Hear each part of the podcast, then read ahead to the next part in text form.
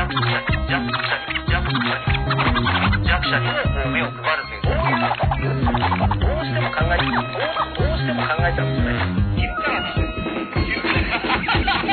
昼からなんです。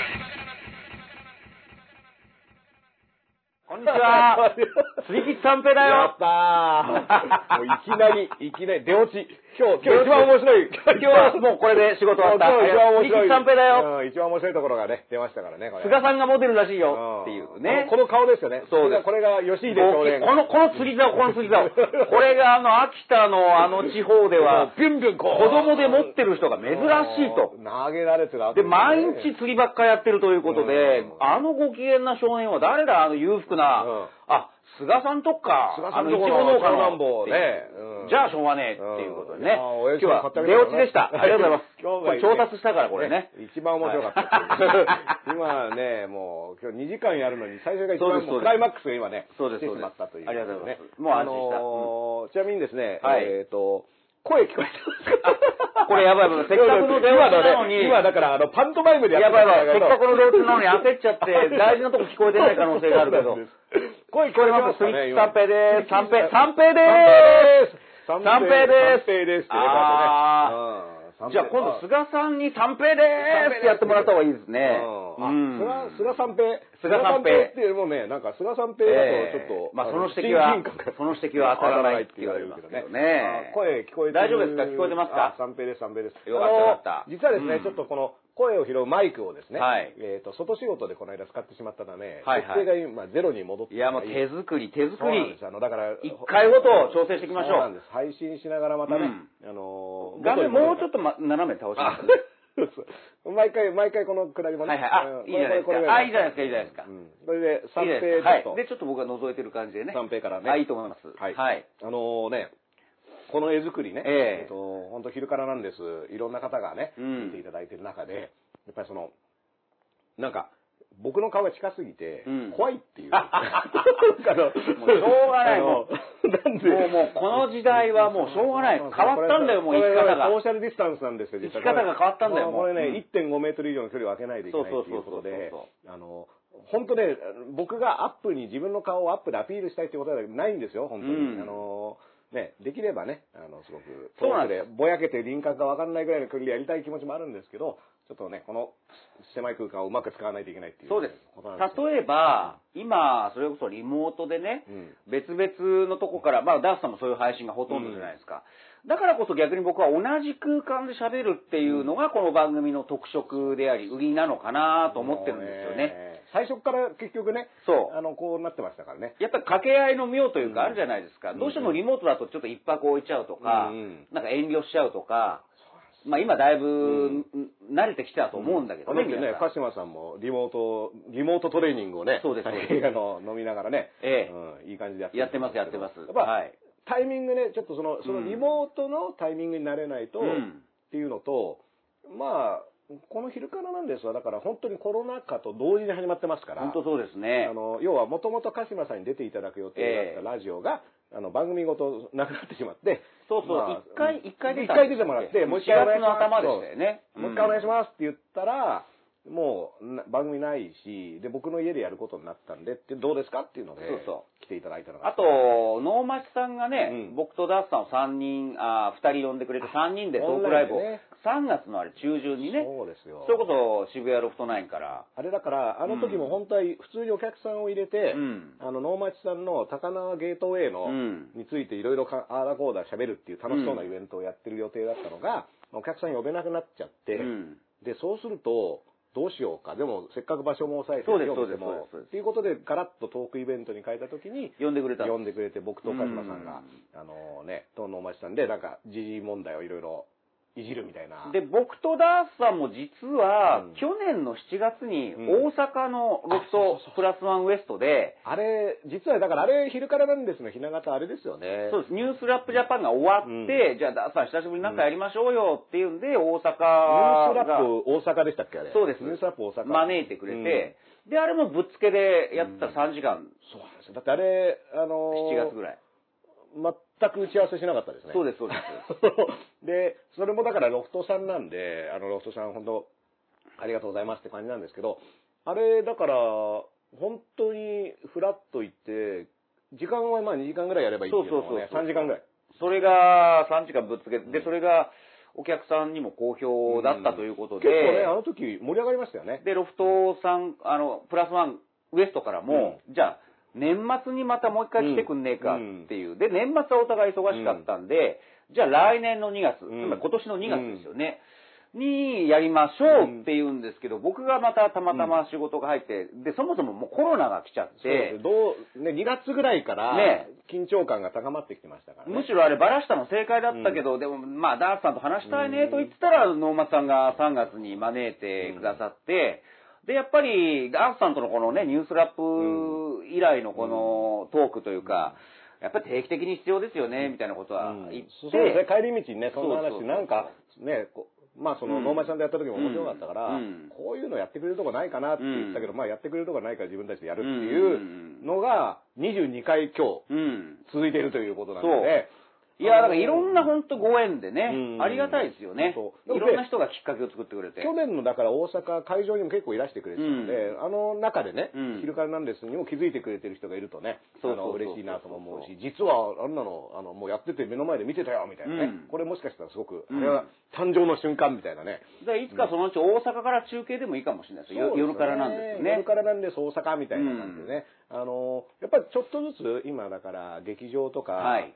そのもう、緩和してね。っていうかもうど,、うにもなんない、ん。ねもう無観客でオンラインではどうにもなんないし、うん。それこそ演劇とかの空間を使った表現とかはうん。もう難しいから、じゃあちょっとでもお客さんを入れようって言って、それこそあの先日グレートギ大優さんとお話しした時に、やっぱあの東洋館とか浅草の演劇場も、まあ、200人のとこに70人ぐらいと。かを入れていくっていうので、でもそれってもう本当にギリギリで、でもやらないよりは、うん。やっぱそれを少しでも続けてって、ちょっとでも定着させていくっていうことをやっていかないといけないっていう意味では、まあ、いろんな会場に行って、まあ、それはもしかしたらオンライン中継もするけども、一緒の空間も味わえるっていう、なんか、うん。なんかそのさじ加減っていうのが、まあ、今後模索していかなきゃいけないかなっていうのもあるんで、あの、もしこれを見てるね、そうですね。全国の小劇場、トークイベントとかをね、あの、やってる人はね、あの、GoTo で、そう GoTo で東京も入りますよってね、あ GoTo 東京入りますよ、みたいな。そういえば僕来週大阪に行きますよ。あ本当ですか？の、東京ポットあ、東京ポットの、そうですね。でうんうん。えー、去年初めて大阪で、大阪ネットしてないんですよ、実は。だからあの番組。ラジオ聞けないけど、うんライブに行くみたいなね。そうなんです。で、初めて大阪どれぐらい来るんだろうね、なんて話してたら、800人ぐらいのキャパが、もうすぐ売れちゃって、さすが。で、ありがたいなということ。で、うん。で今年2回目なんですけど、うん。今年はやっぱり、あと名古屋もあるんですけども、やっぱコロナなんで、配信もかましてるわけですよ。ん。そうすると最初から配信で買ってくださるお客さんもいて、あと現場で見見る、もしくは配信で見る、どっちもこう合わさったチケットも売ってるんですけど、あなるほどね。まあやっぱりいつもよりはうん。みんな様子見なんですどよね。っちがいいのかわかんないっていうか、実うん会場に行っていいのかうん。みたいなね。直前で上がるとは思うし、うん。それを願うんですけど、まあ変な話、許可局でもね、だっておじさん3人の喋りが1時間でうん。1000枚ぐらい東京では売れちゃうんですよ。あでも、この間だから、あの、うん。初配信許可局やったじゃないですか。はいはいはい。あれ、僕見てて、うん。あの、最初に、ご飯をみんなで紹介したじゃないですか。えあれの、牧田さんのカレーがね、ええ。あれがうまそうで、あの、配信越しお互いのに、テイクアウトテイクアウジャパント、テイクアウトジャパン。テイクアウトジャパンのね、あの、牧田さんええ。のカレーがね、マスターさん本当にあのこだわりがありますからね。びっくりするぐらいうん。配信なのに、うん。目の前にこう、目の前にあるそうです感があって、あこれ、こういうことがちゃんと匂いがしてきそうな感じだから、あの、やっぱ結局でもあそこも3人が一緒の場に,、うん場にいるっていう、うんケミカルがちゃんとありますよね。そうですよねそのうん瞬時に反応していくっていうだから今年は、まああの配信イベントはね、たくさんもうそれこそうん見ていただいたんですけど、今年はそれぞれね、今まで順調だったものも、それぞれねだ、どうやってこうお金を稼いでいこうかっていう。そうですよ。だポッドのツアーって、だからもともと決まってはいたわけですよね、スケジュール的には。だから、はい。だからそのコロナ云々関係なしに、秋にやるよっていうつもりで動いてたのが、結局どうやるっていうことを考えなきゃいけない実はもうね、うん。8月に1件新しいところで今年やるって決まってたんですよ。うん。でもそれがやっぱりもうなくなっちゃって、うんうんうんで、いつも通り大阪、名古屋、うん東京はやろうかうん。ということなんですけどね。うん。うん。8月のは来年に延期っていう、まあ、うんイベント、イベントごとっていうのはね、うん。来年に延期するみたいな、そうそうそう。パターンもありますけど、うん。だからね、ね、結構今、そういった意味では、いろんなやり方が変わってきてるし、結構前に戻ろうっていう考え方の人もいるし、もうこうなったらなんか新しいやり方ないのかなっていうのが、はい。せめぎ合ってて、僕両方面白いと思うんですよ。うん。やっぱり、あの、良き、うん。あの頃楽しかったなっていうのって結構大事だし、うん。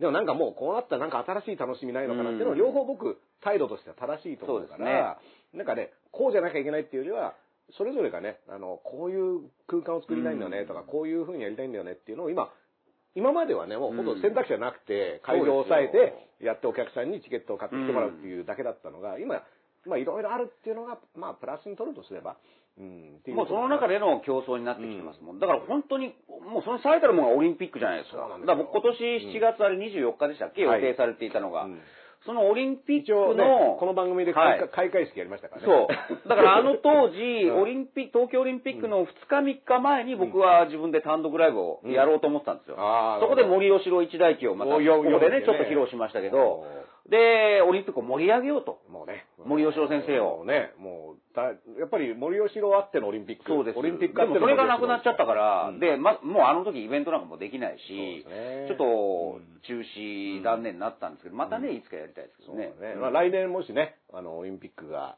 あの、はいはいあるとしたら、これその時こそね、うんあの新国立競技場の前で。もうコロナ関係なくやるっていう、あの、コーチさんがコロナ関係なくやるってってね、これ最強の言葉じゃないですか、これ。あの、しかも、いや、お前が言っても、そうそうあの、お前が関係ないって言っても、そうそう向こうは全く関係ない、それこそ関係ないですからね。これすごい言葉ですね。久しぶりに聞いたすごい言葉ですよね。国際的にパワーのあるそうそうフレーズでしたよね。うんコロナ関係なくやるんだっていうのは、これいや、、みんなそこを気にしているんだけど、いや、コロナ関係なくやります。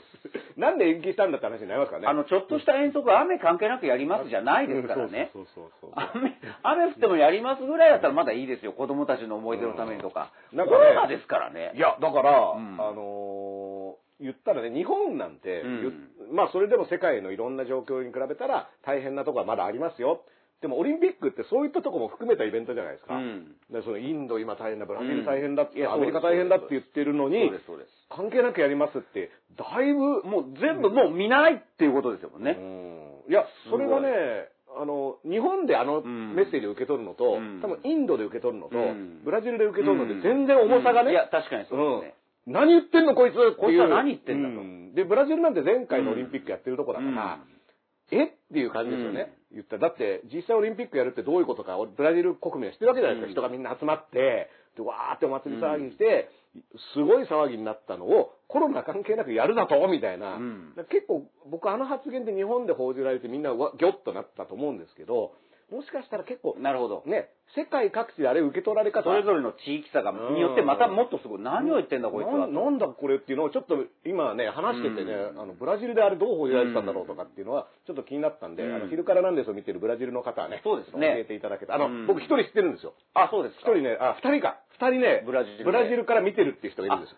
こういうオンラインの、うん。まあこれは YouTube 無料ですけど、やっぱりさっきの許可局もそうですけど、うん。いろんな、逆に世界中からの、うんあのー局員が見てくれて、メッセージを送ってくれたのが新しい発見でしたね。うん。確かに国境関係ないですもんね。そうなんです。だから、まあもしかしたらリアルタイムではないかもしれないんですけど、あの、見てるよっていうブラジルの方、二人僕知ってますから、すごい。うん一人は杉浦っていう同級生なんですけど、すごい。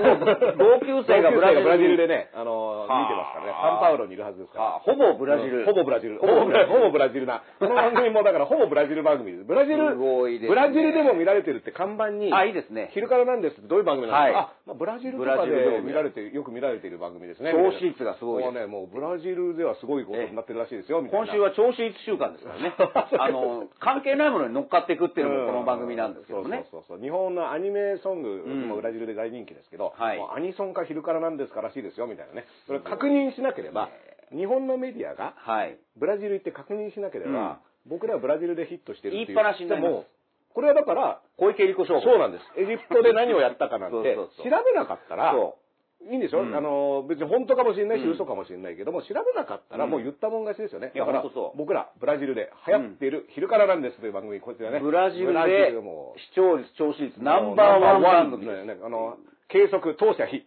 当社非確かにそうですよ当社非っていうね。ね。。今だったらね、SNS で可視化されて嘘つけっていうのはすぐバレますけど、うんうんこれ70年代、80年代だったら調べようないですもんね。うん僕まず疑うっていう発想ないですもんね。あのいろいろなやつだからうんその小池百合子さんのことに関して、この番組でも女帝は繰り返し取り上げたんですけど、やっぱり一番僕がギョッとする部分っていうのは、これ鹿島さんも言ってたんですけど70年代のメディアの取り上げ方なんですよ。そうなんです。その小池さん本人が、はい。あのどうこうっていう、まあ、小池さん本人はうんまあそれもありますよ。乗っかったとは思うんですけど、ただどこまで本人が言ったのを、うん結局膨らましたのはどっちかって言ったら取り上げる側がすごいもうす、ねそうです。スターが来たみたいなね。だから親父ジャーナルの問題点がもうそこにあるってことですよぎゅっね。と詰まってて、た当時の報道、それこそ女帝にも、報じられ方がいろいろ載ってるし、当時の、あのー報道の仕方見ると、全然現地に当たってないんですよ。うん。だから僕らがブラジルで流行ってるって今言った時に、うん。本当だったら、うん。調べようと思ったらブラジルに行って全然誰も見てねえぞってことうんはすぐにわかるんですけど、当時それをじゃあカイロ大学とか、エジプトとかで、どれだけ、あのー裏を当てに行ったのかっていうのが、で、しかもそれが、実は事の発端なわけじゃないですか。その、実際に小池さんの実績として環境大臣になったりとか、東京都知事になったのは、まあ、あの、本人の実績と言ってもいいんですけど、その実績のスタートラインのところを、まさにそこがうままくいっちゃったから、うん。正直ですよ、うん。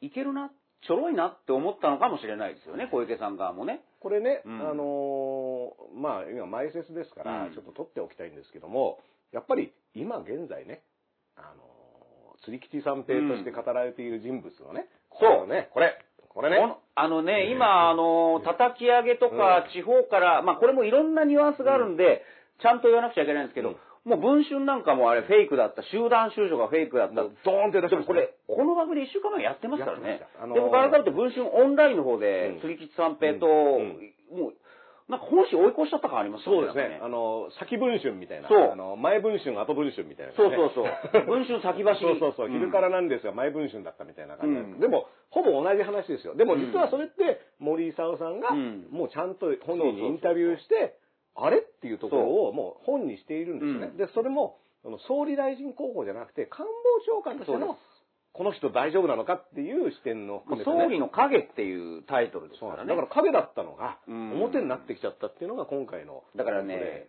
著作って大事ですよね。うん。だからあの、政治学者の中島武さんがね、はい。本出されて、あれは何かっていうと、うん。過去の政治家著作を全部こう読み直してみて、うん。この人は当選第一期生の頃から何を訴えているのかっていう、うんうんそれ過去は改ざんできませんもんね。はい著作は改ざんできませんもんね。だから、ん小池さんの時も、結局本人が本にしちゃってるから、うん。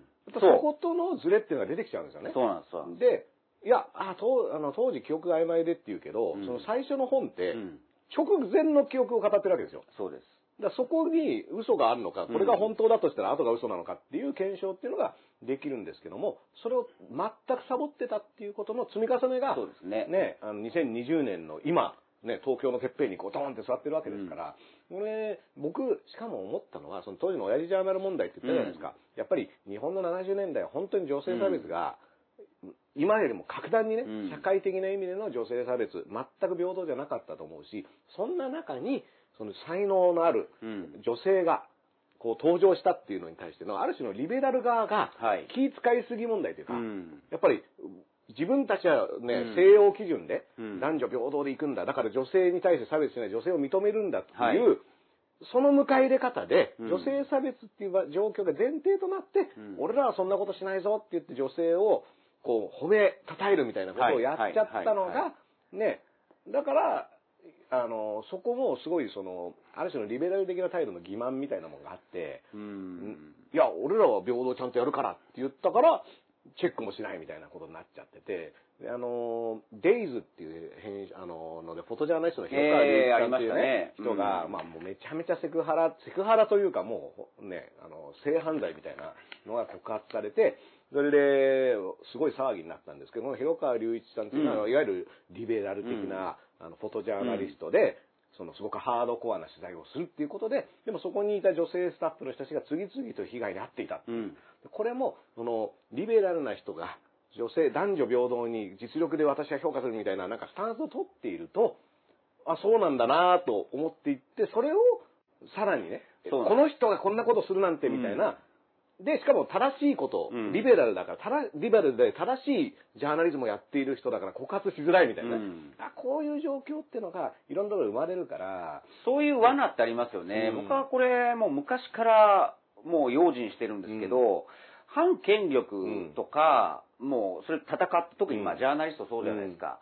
まあ素晴らしいじゃないですか。うん。でも反権力、反権力って言ってる人が、なんかこう、出世したり評価されて、何か小さな権力と言ったら失礼ですけども、まあ例えば編集部のトップうん。で何でもいいですよ。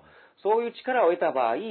自分がそのまま、もっとひどい権力面、あの、周りにしでかすのってよくあるパターンじゃないですか。あなんだ、なったらその人の反権力っていうのは、むしろ権力に対しての憧れとは言わないですけど、嫉妬とかがセットになった反権力なんじゃないっていうのは、ずっと俺警戒してて、まさにそういう件あるじゃないですか。みんながそうではないと思いますけど。うん。あと自制自分でもそういう風にならないようにってやっぱり常々うん。反省しながらそうそうそう。何かのパワーをもし持った時にうん。自分はそれをどう行使してるのかっていうのをあの時それどうなんだとか、うん。プロセスを可視化しろとかってそう。言ったのが自分がじゃあその立場になった時にできるかどうかっていうことを常に問われてるって自分でね、意識しとかないと、うん。それだけ権力を持ったりパワーを持つとうん。忘れちゃう。で忘れた人って結構やっぱ見ますからね。そうですあれ？あの人忘れちゃったのかな前言ってたこととか。あのーね、しかもその時により大きな権力と戦うためにこっちはこういうふうにしなきゃいけないみたいな、うんなんかそう。いった二段の言い訳とかが出てきちゃったりして。だから本当に権力をこう追求する人って、すごくこれはまた仕方のないことなんですけど、だからこそ突っ込まれどころをこううん。自分で消していかなくちゃいけないわけですよね。うん。だそういうのはもう本当に大事にしなくちゃいけないなと思うんですよ、そういう人たちを見てて。そうなんもちろんね、あの、人間的に別にいろんな側面があって別にだらしなかったり、なんかいろいろ、別にそういう問題じゃなくて、うん。あくまでじゃあ、その、反権力みたいなことに使ってるロジックっていうものが、自分に跳ね返ってきた時にう、んどうそれに対応できるのかっていう。そうなんです。まあ対応しなきゃいけないっていうつもりでやってほしいし、これって、実は、菅さんとか、石破さん、岸田さんが、その総理大臣っていう日本で一番の権力者をうん。ね、あの、になろうとしている時に、うん。彼らもやっぱり、野党時代の菅さんがじゃあ何言ってたのかとか、っていうのが、同じですよって。だって、その時に権力を持ってる民主党に対して、これちゃんとしないでどうするとか、うんあの、やっていたっていうのが自分たちが権力に握った時に同じことが言われた時に、あの時の菅が今の菅に言った言葉っていうのを、にちゃんと答えられるかどうかっていうのはめちゃめちゃ大事だと思うんですよね。これある意味もう本編なんですけど、そうですね。今、毎週、まあ20分過ぎましたからね。まあ、例えば、その、菅さんの言葉っていうのが結構ちょいちょい、うんいわゆるブーメラン的になってるわけですよね。うんうんうんでもこれは面白くて、さっきの中島武さんがやってたことっていうのは、政治家の著作とか、うん特に発言というのは、うんもうそれこそ記録に残ってるわけだから、1回生の頃からのね、改ざんできないわけですよで。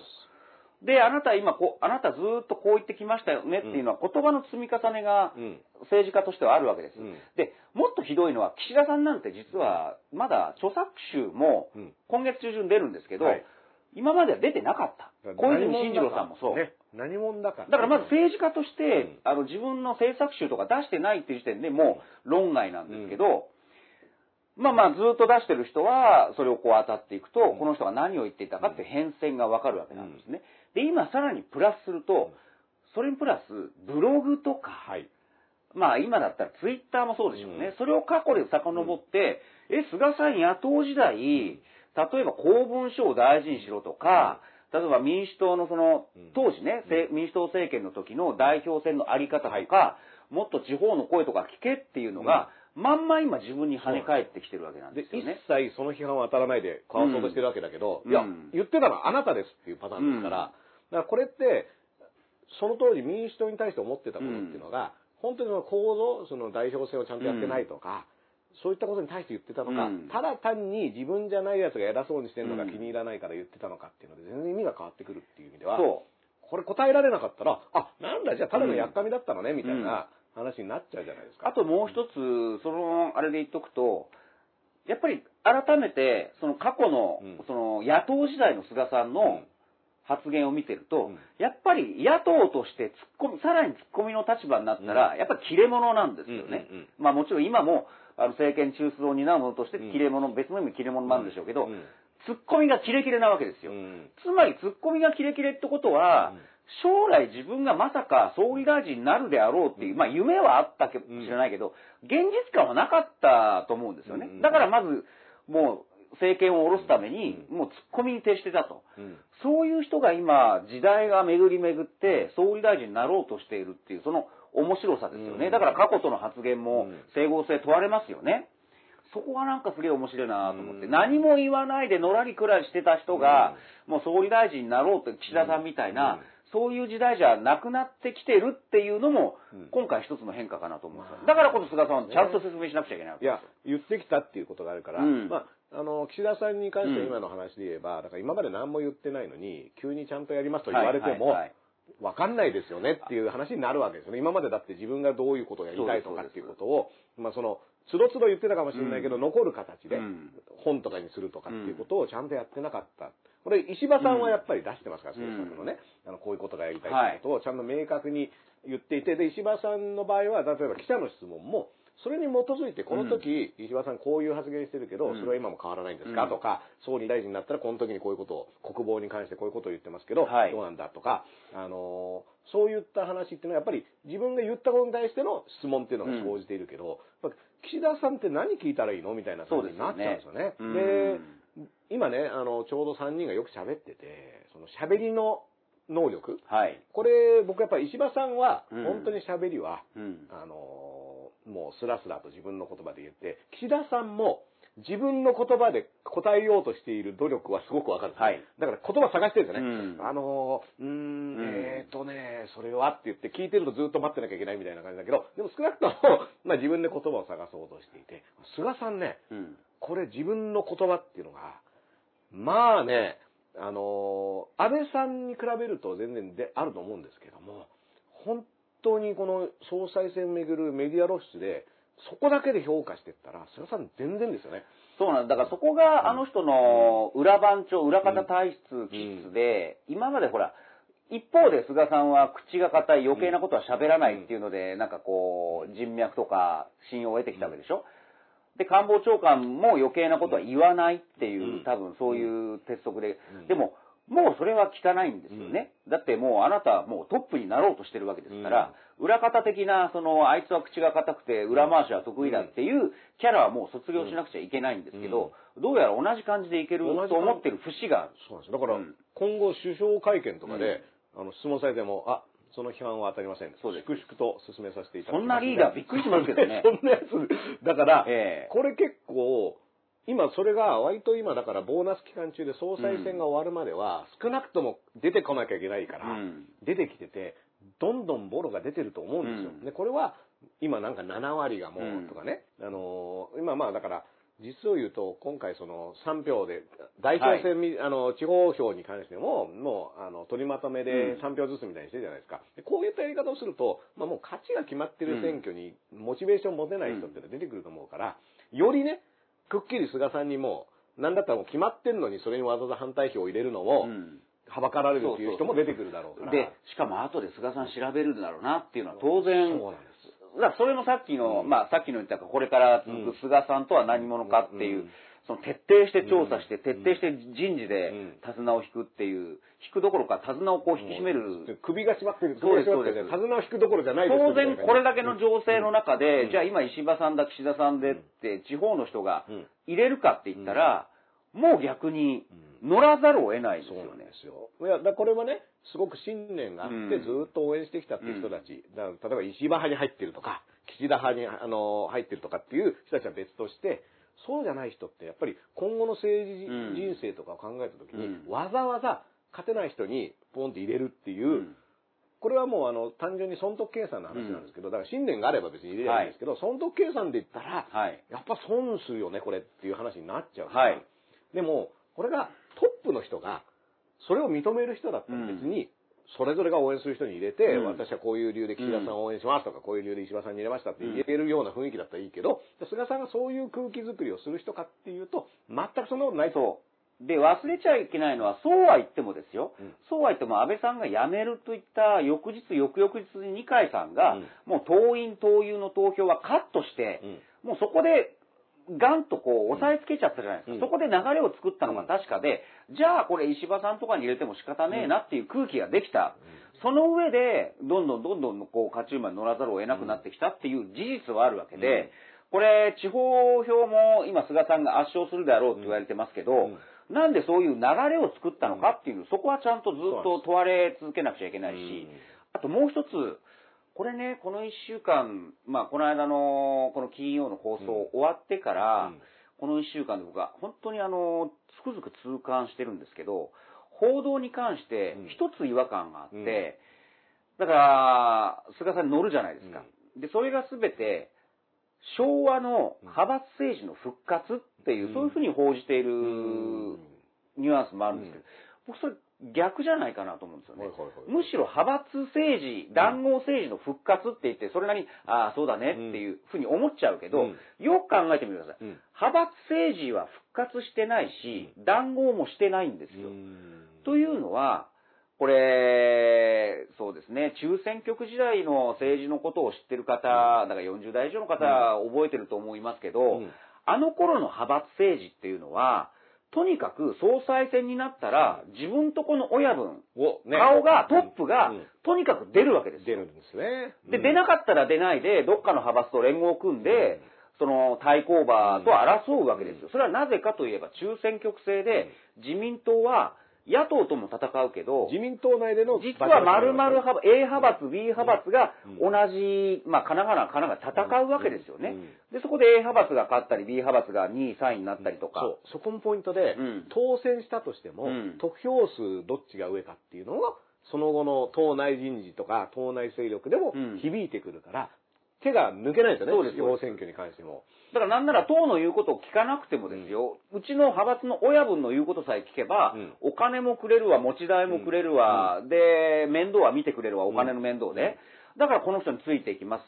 だから派閥っていうのは最終的に何かって言ったら、うちの親分を総理大臣にすること、総裁にすることっていうのも派閥なんですよ。うん。だけど今違うじゃないですか。だって小選挙区制になって、じゃあ一人しか出れないわけですよ。で、。全部その、誰が出るかって決めてるのも官邸がね、官邸でしょ、うん。で、あと幹事長でしょ？幹事長がね、こう握ってるから、だから結局、今回みたいに、官邸の、それこそ中枢にいた菅さんと、ん。党幹事長の二階さんが、もうあの、先制攻撃でうん。出ますってなったら、もうそこに後から乗っからざるを得ない。だから勝ち馬に乗るんじゃなくて、勝ち馬に乗らざるを得ないんですよ。こだからこれ、派閥政治でも何でもないですよ、実は。しかも、ポイントは、二階さん幹事長かどうかっていう瀬戸際でのこの動きですから、うん。そうですそうですそうです。要は次の政権ないし、うん。もともと安倍さんだったとしても、うん。幹事長人事っていうのがね、秋にあると。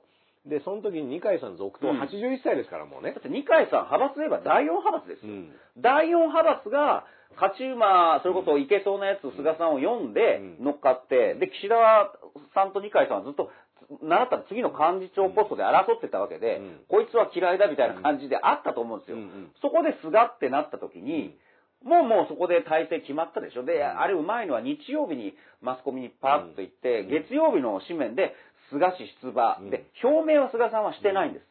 だけど菅さんと二階さんがどうやら結託したっていうので、ああ、もうこれすげえ候補出てきたなっていうのが、げもうそういうので先制攻撃できちゃったわけですよね。で、思い出してください。その後、じゃあ他の大手派閥の人たちは何をやったかって言ったら、麻生さん、細田さん、竹下さんっていう、あの派閥ね。3人が、ガン首揃えてわざと二階さんを外して、うん私たちもうん菅さん。を応援します。あ、だからあれ、完全に二階さんへの牽制なんだけど、でもあれ、みっともないよね。うん。要は、俺たち乗るけど、俺たちにもこう、気遣いよっていう、うん。その表明だから、あれ、何の、談合でも何でもないわけですよ。お願いしますよっていう、お願いな俺がいるから。俺はお前応援したよなっていうそうそうそうそうプレッシャーをかけてるだけで、うんしかも、それに対して二階さんがまた怒ったりするじゃないですか。俺らはなんで呼ばないんだって。これはだからもう本当にそこの2番幹事長ポストとかを巡った時の顔色伺いで、をやっているってだからあれの本当3波の会見とか、い今本当にこれ派閥には実は力がないっていう象徴の会見なんですよ。うん本当にみっともない。で、もっと言うとさっきの話に戻ると、派閥の親分がうん今みんな代替わりしてないおじいちゃんなんですよね。麻生さん、細田さん、竹下さん。いや、だったら麻生さんが出馬したり、細田さんが出馬したり、うん竹下さんが出馬すればいいんですよ。うんで、そこで菅さんと戦えばいいんですよ。でもそういう派閥対抗戦みたいな空気にならないじゃないですか。代替わりしてないから。あの、出りゃいいのにって思いますよね。だってそれぞれ別に20人は派閥が、石破派19人しかないけど、20人集まればうん出れるんだから、なんで出ないんだろうってで、河野さんが麻生派なんだけど出ようとして、麻生さんがそれを慌てて止めてるっていう、今そのレベルですよ。だって昔だったら考えられないですよ。派閥のトップを制して、うん。まあ、あれですよね。だから、第二次安倍政権の時に、あの、安倍さんが出たけど、実はその、あの時町村あさんがりましたね。ね、うん。あの、派閥のトップだったけど下から安倍さんが出てきた。うんそのあたりから、そのあたりが変わってるんです。うん特に小選挙区になってから変わってるわけですよ。うんうんで、その菅さんはもうあの脱派閥とか、まあ一応グループ作ってますけど、象徴的じゃないですか。うん。で、その菅さんがもう初当選したのは96年の小選挙区導入のうん。第1期生ですから、うん。ある意味小選挙区の申し子なんですよ。ですよね。うん。だから、あの、派閥政治っていう同じ言葉を使ってても、中身が全然全然違うっていうのは頭に入れてる。もうだ、あの、集ってきて勝ち馬に乗ってるっていうのは見える、確かにそうなんだけど、で、実際俺らも忘れるなよってアピールなんだけど、談合じゃないよね。あれお願いだからう。んうん。だからもう、あの、上下関係がね、うんかなりはっきりしちゃってるし、だから派閥は実際力がなくなってきて、要は、まあ、まとまりとしてどこに票を入れるとかっていうレベルでの動きはあるにせよ、うん。派閥が自分の親分を総理大臣するために一丸となって動いているっていうような、そういった派はそれこそ石破派ぐらいしそうかないそうそうそうそうそうそう。で、石破派はあれ分かりやすいです。わかりやすい石破派、トップが石破さん、うんで、総裁選になったらとにかく石破さんを押すっていう。うん。これはだから、細田派とか言っても、うん細田派にいるのが安倍さんですからね。うんだから、そういった、あの、もう、形骸化した派閥っていうのは、もともとじゃあ何のためにこの人たち集まってんのっていうところにもなるわけそれで言うのは本当皮肉なんですよ。石破派っていうのは2015年ぐらいにできた派閥で、だって石破さんそれまで派閥否定論者だったんだから。うんうんうんだけど総裁選出るためには仲間を作んなくちゃいけない。で、石破派。で、一番最後にできた派閥が今一番最も昭和の派閥っぽい、あの、品場モロトムみたいなことをやってるっていうのが、本当にね、本当にこれ、何と評していいか分からない皮肉なんですよね。で、うん。でも、ということはですよ、かつての自民党っていうものが良かったと思ってる人が、もし、そのロジックで応援するとしたら、もしかしたらそれは石破茂なんじゃないかっていうことにもなるんですよね。その、ある種、その、その感覚というか、もううちの親分をっていう、うん。かつての自民党の、あのそう、姿っていうのは、で、実はそれをお互い、まあ、ある種リベラルな人だったり、高派だったりする人たちが、まあ、その派閥ごとうん。に、けんけんがくがくやっていたっていうのが、まあ、かつての自民党ですから、そで、これも、あの、何度も言うように、いい悪いっていうのは全然あって、まあ、あの、昔だったらメリット、デメリットだったら、その派閥同士が同じ選挙区で同じ党で戦うっていうのはお金がかかる。うん。だって、お金配った方が勝ちですから、優秀な新人自分のところに来るから、で、それは金がかかりすぎじゃねえのっていうので、小選挙区制になったわけです。そう。で、政党助成金で一括して、うん。それで党がうん。差配するっていうことになった。そしたらそこが意外と弊害が出てきて、うん。みんな何も言わなくなったとか、うん。だってお金もらえなくなっちゃうからそうそうそう。なったら公認してくれなくなっちゃうからっていう。で結構ね、公認が外れると、割と大物で選挙強いって人でも、やっぱり負けてるっていうのが実例としてあるから、うん。で、政党助成金で、ちゃんとその党が管理して選挙をやりますよっていうことをやった、結果生まれたのが何かって言ったら、河合案里の1億5000万円とか、そうですね。党が、要は政党助成金党対派閥みたいな分かりやすい戦いですよね、あれね。でうん党がお金をちゃんとあのみんなに配るって言っていたのに、溝手県政には1500万そうですそうですそうです河合には1億5000万ってことをやるようになっちゃったと。でそれは、いや、そこは均等にやるって約束だったじゃんって話じゃないですか。ね、自民党の議員を党がちゃんと、自民党を自民党が応援するって別に当たり前の話なのに、それが広島では自民党が自民党を応援しない。うんでやってることは、かつての中選中選挙区制みたいなことをやっちゃったんですよね。でも、うんお金がないわけだから、実際には1500万対1億5000万で戦いなさいってことを言われてしまったと。これ別に溝手さんが、あの、いい悪いっていう価値とは別として、単純に勝負としてそれのさ、で、それは誰がやったかっていうと、ほら、官邸と幹事長がそうです、そうです。決めたこと。しかも思い出してください。溝手さんっていうのは、広島で岸田派なんですよ。岸田さんは、だって次の総裁を狙おうっていう人が、地元の広島で、まあ、溝手さんっていうのがいて、で、そこで、まあ、盤石だと思ったら、そこ、あの、溝手さん気に入らねえっていうのがあったのかどうか知りませんけども、官邸側から、もう河合案里っていうのをこう投入してきて、昔の論議からどう考えたら溝さんが勝たなくちゃいけないわけですね。だけどそこに資金の10倍ぐらいを投入されて、で、菅さんも応援に来て、こっち勝っちゃった。あの、パンケーキ軍団勝っちゃったじゃないですか。あのね、よく菅さうん。んパンケーキが好きだって言うけど、パンケーキを菅さんと一緒に食べてた人っていうふうに河合杏里さんのことは覚えておいてください。だからパンケーキ問題を追求するんだったら、そっちの河合あるとパンケーキ食って、うん。ホームの、うん。あの、岸田さんの圧倒的地盤に勝っちゃったっていう、そこをやっぱり追求するべきですよね。それはじゃあ何があったのか、じゃあ安倍さんの秘書軍団が回って名刺をね、ね配ってね。安倍さんの名刺見られたら地元の人びっくりしちゃいますよね。急に、急に来たみたいな感じで、ね。そうそうそうそうで、やっぱりそこは岸田さんの自慢だったっていうのがうん、本当にポイントで、今回の総裁選でも、現在進行形ですから、河合リーグはね。河合リーグやってて、で、広島選挙区の岸田さんどう思いますかって言った時に、岸田さんがね何を答えるかなと思ったら、やっぱりね、歯切れ悪いんですよ。言わないんですよ。だから今まで安倍さんに気使ってたから。うんでも、もうないよ。ないだって岸田さん、来年ももう次の総裁選出るって言ったって、別に自分で頑張るしかないじゃないですか。うんあと世論の後、うんだったら、僕はやっぱり、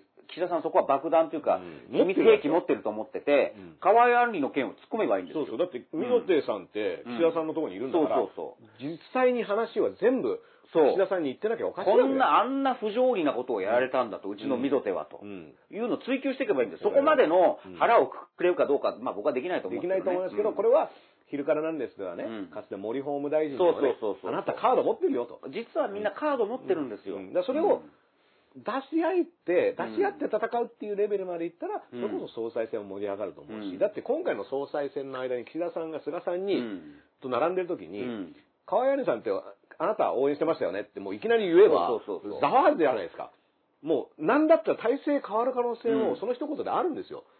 それどうしてくれるんですか？僕の地元の広島ですよ。うん。でそこにあなたが送り込んできたそう。河合杏里がぐちゃぐちゃにして、広島の県連も真っ二つに分かれてうん、どうしてくれるんですか？総裁、あんたなったらこれどうしてくれるの？私だったらね私だったらそこから直しますようんうん。広島が分裂、自民党自分の話なんだからうん自民党の勢力争いみたいなので分裂して自分の地元を立て直す。うんこれは私は総裁になったらやりますみたいなことを言ったら、もう一面岸田ですよ。そうそうそうそうそずーっと。う。うん。だって、一番気になるところ、それだって現在進行で裁判やってるわけですからね。うんで、一番こう、ついてほしくないところですからね、河合さんの件ってね。うんだから明らかにそれは菅さんに不利だし、うんそれでもう、なんだったら、菅さんが河合杏里を応援しているっていうセットのイメージになったら、それを応援する国会議員ってだけで不利になるわけですから。僕は岸田さんのブレーンだったら、あの、広島でパンケーキ食わせてますそうそうねね。それで SNS どんどん発ど信して。んどんね、あの、ずーっとはい、奥さんと一緒にね、あの、パンケーキを、あの、もう、画角が菅杏里と一緒の画角でパンケーキを食べるとか。いや、もう本当に岸田さんは、本当にですよ、うん。来年勝つんだったら、もうそこまで腹くくるしかないんですよ。うん。だから、SNS とかも開き直って、先週言いましたよね、うん。笑われているうちが逆にチャンスだと。う。ん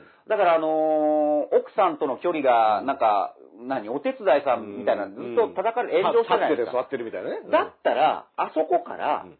じゃあすいませんでした、ちょっとジェンダーについて考えてみましょうっていう、なんかこう、それこそオンラインライブでも配信でもいいし、うん。学べばいいんですよ、うん。それをどんどん出してって、この間の絵は確かに、うん。もうそういうふうに思われてしまうかもしれないなとか、どんどんどんどん学びをこう出していけばいいんですよ。うん。そうすると最初岸田さん笑ってた人も、あ、この人なんか、言えば、なんか変わろうとしてるんだなっていう。実際、全部巻き込んでいけばいいんですよ、うん。ネタとして。総裁選の時もね、その写真のことを突っ込まれた時に、やっぱ岸田さんは割と、ちゃんとうん、それは確かに言われたようなことも、あのーあ、そういうこともあるんだなっていうのは分かったみたいなことを言ってたから、うん。それを自分のアピールに使っちゃえば、どんどん全部ね、ネタにしちゃえばいいんですよ。うん。だから国民の声を聞きますになるわけだから。で、実際は、あの時も、う実際はまあ別にあの、妻と仲良くてとかって言ってたから、じゃあそういった面もアピールすればいいし、その時に、あの、家に帰ったらもう妻に頭上がらないんですよみたいなこと言うんだったら、そういったのをもう、あの、議題にして、そうです。だから永田町のおじいちゃんたちのあの、あれでね、先制攻撃だなんででムードできちゃうんだけど、僕それをひっくり返すとしたら、僕、うん。SNS 世論を、あの、バックにするしかないと思いますよ。うん。だって20年前 SNS がない時に、小泉さんはそれをやった、成功したわけだからさ、自民党をぶっ壊すってあのん。街頭に出て、うん。それで機運を作ったじゃないですか。で、その時に今もっとできますよ、そんなの。ね、田中真紀子さんとかがね、うん。ポンって言って、で、まあそれで一気にこう、体制が変わったっていう状況があるわけだから。そうそうそう。だ腹くくることですよね。もう負け戦できないんだったらしょうがないけど。負け戦だと思い込んでるけど、うん実際、あの、今日ね、毎日新聞で亀井静香さんと田原載ってましたねなんか言ってるこれ、うん面白かったのが、うん二人があの安倍政権の評価するポイントが真逆で、はい。亀井静香さんは、その日米安保、うん。日米地位協定が変えられなかったら、こんなにアメリカと距離が近いにもかかわらず、うん。そこで日本が独立国として対等にアメリカと付き合うところまで、うん。安倍さんが持っていけなかったっていうのがダメだって亀井さんが言ってて、で田原総一郎さんはアメリカと仲良くなったことによって日米地位協、うん。あの日米安保が今後も維持できるのが良かったって言ってて、これ真逆なんですよね。だからあれ、田原さんの持ちネタなんですけど、う田原総一郎さんの持ちネタなんですけど、うん。安倍さんが何回かの総選挙に勝って大勝して3分の2を獲得した時に、うん。田原さんが安倍さんに、もうこれで憲法改正ですね、次はって言ったら、実は安倍さんが、いや、田原さうんん、もうやらなくていいんだよ。うん。もう解釈でできるようになったし、ん。アメリカももう行ってこなくなった。うん。だこれ、2週間前に安倍さんが退陣した時に僕がセッション出た時に、憲法学者の木村壮太さんがおっしゃったんですけど、うん。事実上もう改憲してるっていうね。実は自分のコアな支持者がいるからうん、やるぞやるぞっていうのは見せたけど、うん憲法改正やる気はなかったんじゃないかっていう、それとね。整合性が取れるんですあよね。の木村壮太さんがね、うん。ロッカールーム会見っていうので、ロッカールームでみんな着替えながら、あの、あの5件とか言ってるやつはさ、みたいな、その楽し、ワイワイガヤガヤしたムードだけを維持してて、実際にそれをこう試合上に引っ張り出すことはしなかったっていうのが、まあ、安倍政権だからなんですけど。、ね、やらないっていう雰囲気を見せたら、それこそコアな保守層から、なんで安倍さんやらないんだって逆にこう裏目になるから、やる、いや、やるんです、やるんです、うん。やります、やりますっていうのを、ずっと匂わせですよね。匂わせしてたんじゃないかっていう、あの、説は、僕はすごくリアルだったですね。うん。で、うん。でもその中で亀井さんが言ってたのは、うん。あの喧嘩っていうのは、うん。やんなきゃ意味ねえんだって出ないと、そうだそこ亀井さんがやっぱ面白くて、うん喧嘩の仕方っていうのが、うんあので要は勝負っていうのはやってみないと結果は出ないんだから、うん最初から決まってる勝負なんてものはないそうそうそう。でこんだけ菅さんが優勢だっていう、ん言ってるけど別にまだ箱開けてねえだろっていうのが亀井さんの、まあ喧嘩師ですよね。うんだそれは岸田さんも学ぶところあると思うんですよ。だって今、アピール時間なわけだから。うんで、河合案件っていう広島ですよ。他の誰もが使えない、うん。自分だけが使えるボールっていうのがあって、で、自分がめちゃくちゃうん、それで失墜したわけですよね。うん。恥もかいたし。で、言ったら自分の派閥、岸田派の人たちに対しても、その溝田さん守れなかったわけだから、総裁選っていう時のモチベーションで、今こそ、あの溝手の敵を取るぞそしたら多分広島は盛り上がると思うんですよ。おお、やっとうちの、大将がうちの大将が立ったってうん。いう、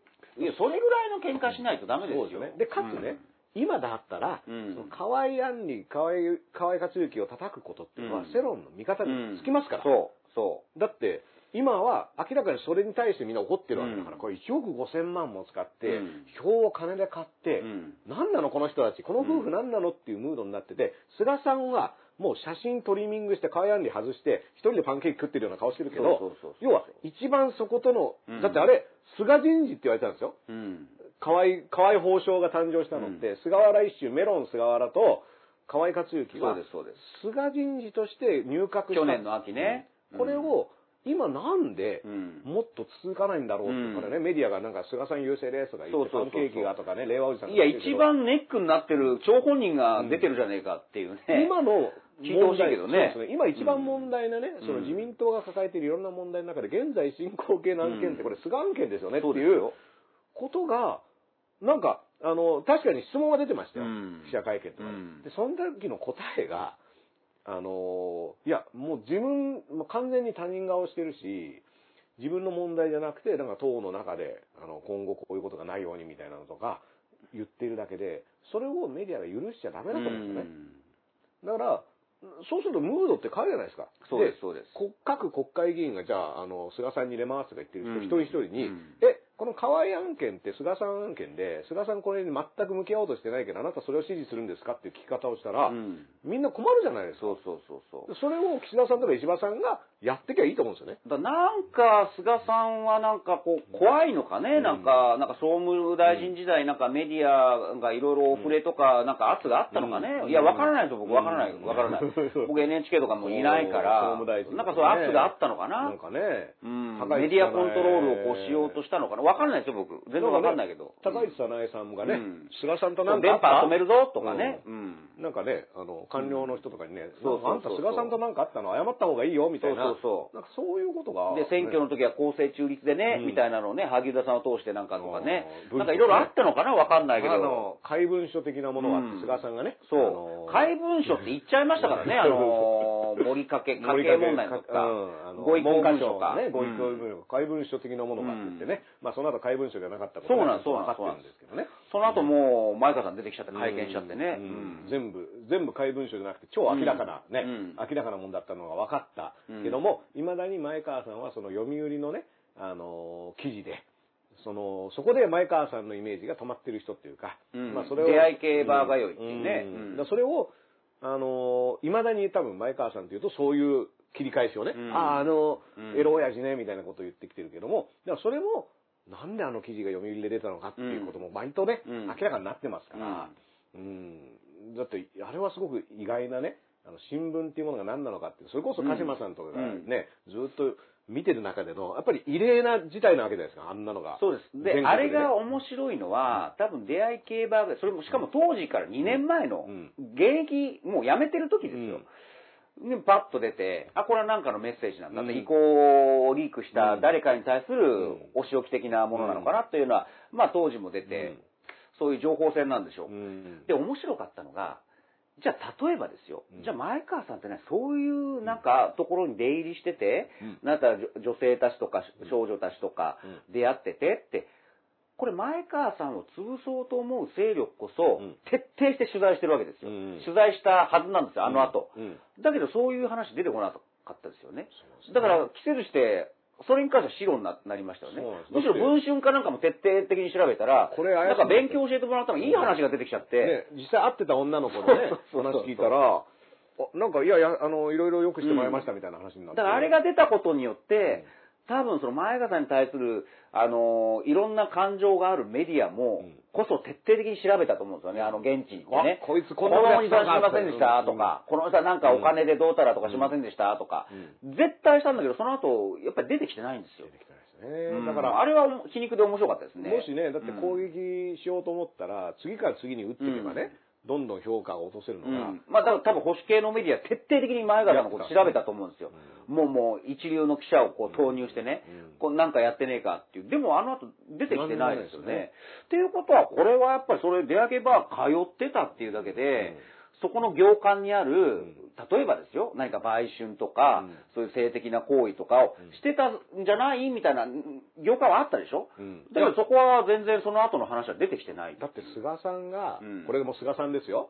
その、そのことを当てられた時に、いかがわしい場所に通っているような、うん。あとは職業に、うん。あの、連々としてうん。しがみつくみたいなことを言ってたのは、これ菅義偉っていう人ですから、うん。あの時のうん。前川慶さんの記事に対しての菅さんのどういう発言をしてたかっていうのを結構、うん。今見ると味わい深いものありますよ。うん。あ、こんな表現を、たかが一記事で、官房長官言うの、しかも元文科大臣、あうん。文科事務次官にみたいなのが、すごく、あの、菅さんというキャラをね。だから菅さんは野党の時代もキレキレで攻撃的でね、やっぱり野党の議員としてはやっぱりすごい切れ味があって、でもやっぱり今官房長官は官房長官で、うんやっぱりこうキレキレでそういうのを仕掛けてくるっていうことなんでしょうね。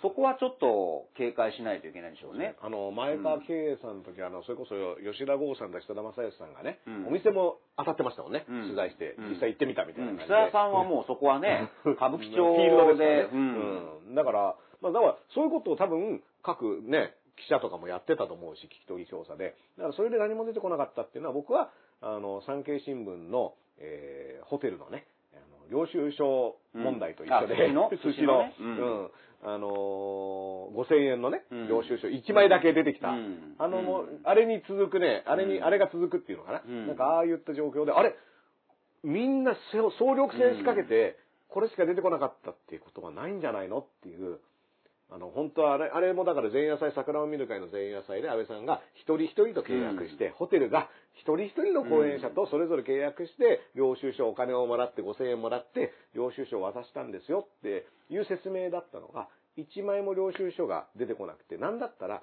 安倍さんを応援する、支持する人であれば、あ、持ってます、持ってますって言えば、あんな疑惑が一発で飛ぶのが、誰からも出てこなくて産経新聞が一回だけうんあったって報じた。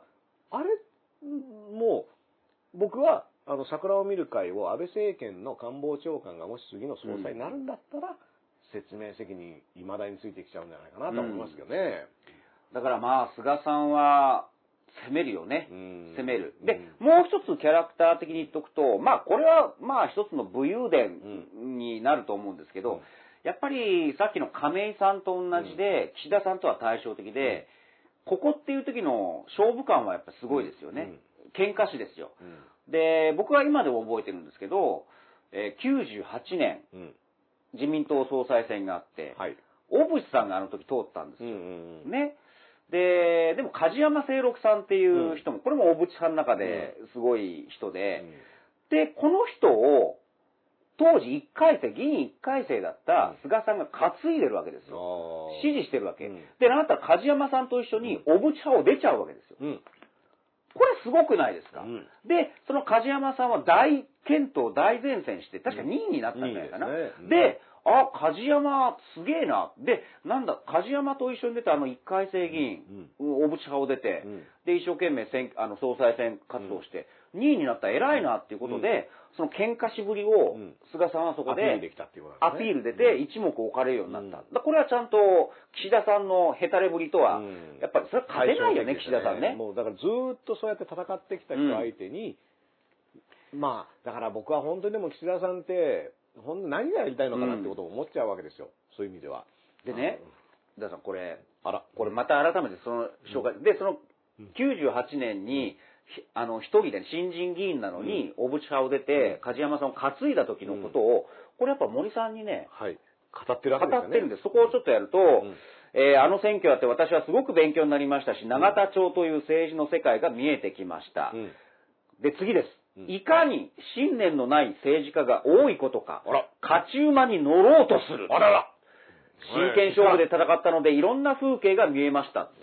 だから菅さん、やっぱりこの時はもう、キレッキレだから、キレッキレね。まさか自分がしょそしょうん。将来総理大臣として勝ち馬になろう。馬、ね、か菅自身が勝ち馬ですからね。なって、ま、まさすがに読めてなかったんでしょうね。だから、いかにあの時、もう勝ち馬に乗ろうとする信念のない政治家が多いのかっていうのを分かったって言ってることは、つまりですよ、さっきの話に戻すと、自分が勝ち馬になった途端、うん。なんか麻生、細田派、竹下派が、どんどんな乗っかってくるして乗っかってくる。うんあー信念のない政治家だな、勝ち馬に乗ろうとしやがってっていうのを思ってるはずなんです、絶対。菅さん。菅さんはうあの、あの時の菅だったら絶対そう思ってる、絶対思ってるはず。うん。あの日の菅と今の菅っていうのがね。そう。んで、これをね、僕、一昨日ね、やっぱり改めて、ああ、うんこれいいとこだなと思って、ツイートしたんですよ。うんそしたらやっぱりそこがやっぱ反応が面白くて、菅さんは勝ち馬ですけど、うん。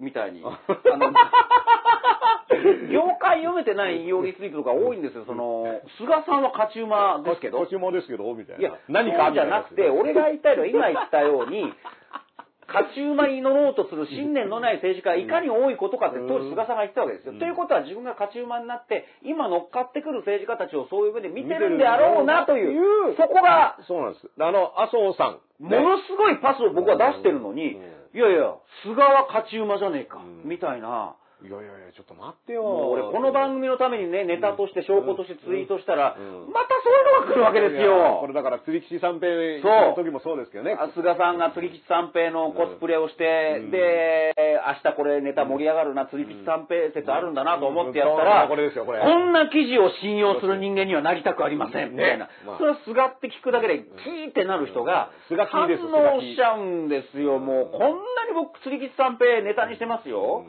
ねえ。だからそれは菅吉さん業界読んだけどね業界読んでよ、だから。それですぐ怒っちゃう人は菅吉って言うんですよ。そうそうそう。菅吉三平。菅吉三平ですよ三平でーすっってていうね。ね。座布団取られちゃう。うんね。だから、うんあのー、今の話ってやっぱ面白くて、菅さんがだから内心ね、うん。その、麻生派、うん細田派、竹下派なんていうのはね、またこう、っていうキャラであるならば、うん。次の内閣人事をもしやるときに、そうそうそう一切そこに忖度せずに、そう。うん。ってことをやると面白いとは思います。よ。そうそう。だから、菅さんはインタビューで、朝日かなんかのインタビューで、えー派閥には気を使わない人事、もし総理大臣になったらって言ってて、うん。僕はそれ結構本音に近いと思うんですよ。というのは、じゃあ例えばこれ組閣があって、じゃあ麻生派、細田派、竹下派からうん、こう、やっぱり入れたりするじゃないですか。うん。そうすると多分マスコミはうん、これ派閥に気を使った談合政治だって書くんですけどうん、このプロセスを見てくださいよ。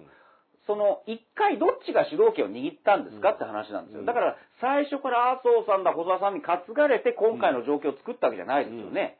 最初、菅さんと手つないで、もう、爆破したら、うん。あの、この3波が乗っかってきただけで、だからそこで、あの、気使えませんよって一回もう突き放してる、あの、うん。公にね。で、その後ですよ。うん。やっぱり人として、人たらしとして、でも組閣で、そうは言ったもものの、そこからこう、重要人事に誰かつければ、この3波はもうメロメロになるに決まってるじゃないですか。メロメロだからもう圧倒的に今の時点で、もういや、派閥、うん。あの、気にした政治はやりませんよって言ってる菅さんに主導権があるわけですよ。だこれはちゃんと見といた方がいいですよ、フェアに。これ、あの、派閥政治復活とか言うと思うんだけど、うん。違うから。ちなみにね、あのー今もだから、その、菅さんって前の日に言ったことって嘘だから、基うん。本的に。そうそう。そうなんそうなん。前の日には嘘を言いますから、そうなん。この人は。だから、この気をで、派閥政治を、に気づかない人事っていうのをやるにもかかわらず、お前をお前を起用したっていうのはお前が実力があるからだうん。だから飴と鞭なんですよだから。でも、俺は派閥には一切気を使ってない,、けど、でもお前がこのポジションをやるっていうのは、お前がすごいやつだから、みたいな、だそこのあの、駆け引きテクニックで、うん。そこは長けてる人だと思うんですよね。えーちなみに、あの、それこうん。そその出馬会見の時に、その派閥の質問したのって神保哲夫さんがしてるんですけど、うん。これの状況って、うん。その派閥がそれぞれ推してっていうことで、これが影響するんですかって、やっぱこれは現地を取るっていうね。そうですね。あの、うん。やっぱそこでも、あの、今みたいなやり取りはあったんですけども、だけど、菅さんがだから、今まで官房長官の時は、前の日に、だって、その田原総一郎さんの今日の毎日新聞のやつで、前の日に2回菅と個別に会ってるって言ってるね。うんうんでその時に総理は辞めないって言われたと。だから、田原さんのそのフィクサーぶりね。合ってんだもうあの人みたいな何なのやっぱ、何者黒幕があの人なんだろうね。そうなんですよね。うなんか操りたいのかなみたいな。操りたいんだろうね。うんなんか、だから、これってだから、そのジャーナリストって言ってますけど、それってどういうふうに報道されたんだっけ、田原さんからっていうのが、ピンとこないじゃないですか。そうそうそうそあれでも、その話をじゃあ、事前に聞いて、それってなんか、報道とかされてましたかうんっていうと、いや、自分のなんか商売とか、うん。リングに上がった時に、実は私はこの時に大体になっててっていう、うん。これって実は田垣さんと同じじゃないっていうう。いや、ことなんですよ。僕はだからフィクサーだと思ってますよ。うん。あの、ジャーナリストだとは思ってません。そうなんです。うん。だから、ね、肩書きはジャーナリストってなってるけど、ジャーナリズムっていうことではないですよね。うんただ、その田原さんが言ってるのが、前の日に会った時言ってなかったんだよね。だから、前の日に二階さんも菅さんも、なんなら当日の朝出た速報でも菅さんは任期を全うするって言ってるそうです、そうです。だから、そういうことを言う人って信用できるんですかっていうのは、総理大臣になったら、今までよりもうちょい厳しくね、だからその、うん。その言い方ですよね。うん。だから前振り、うん。振りとして、うん。いや、あの、総理、全然考えてません。うん。総裁選、全然、全く指摘は当たらないって。うん。大体その指摘は当たらないってっていう時は当たってるわけじゃないですか。で、これでいくと、うん。多分、ないないないがあるあるあるになる人なんですよ。うん。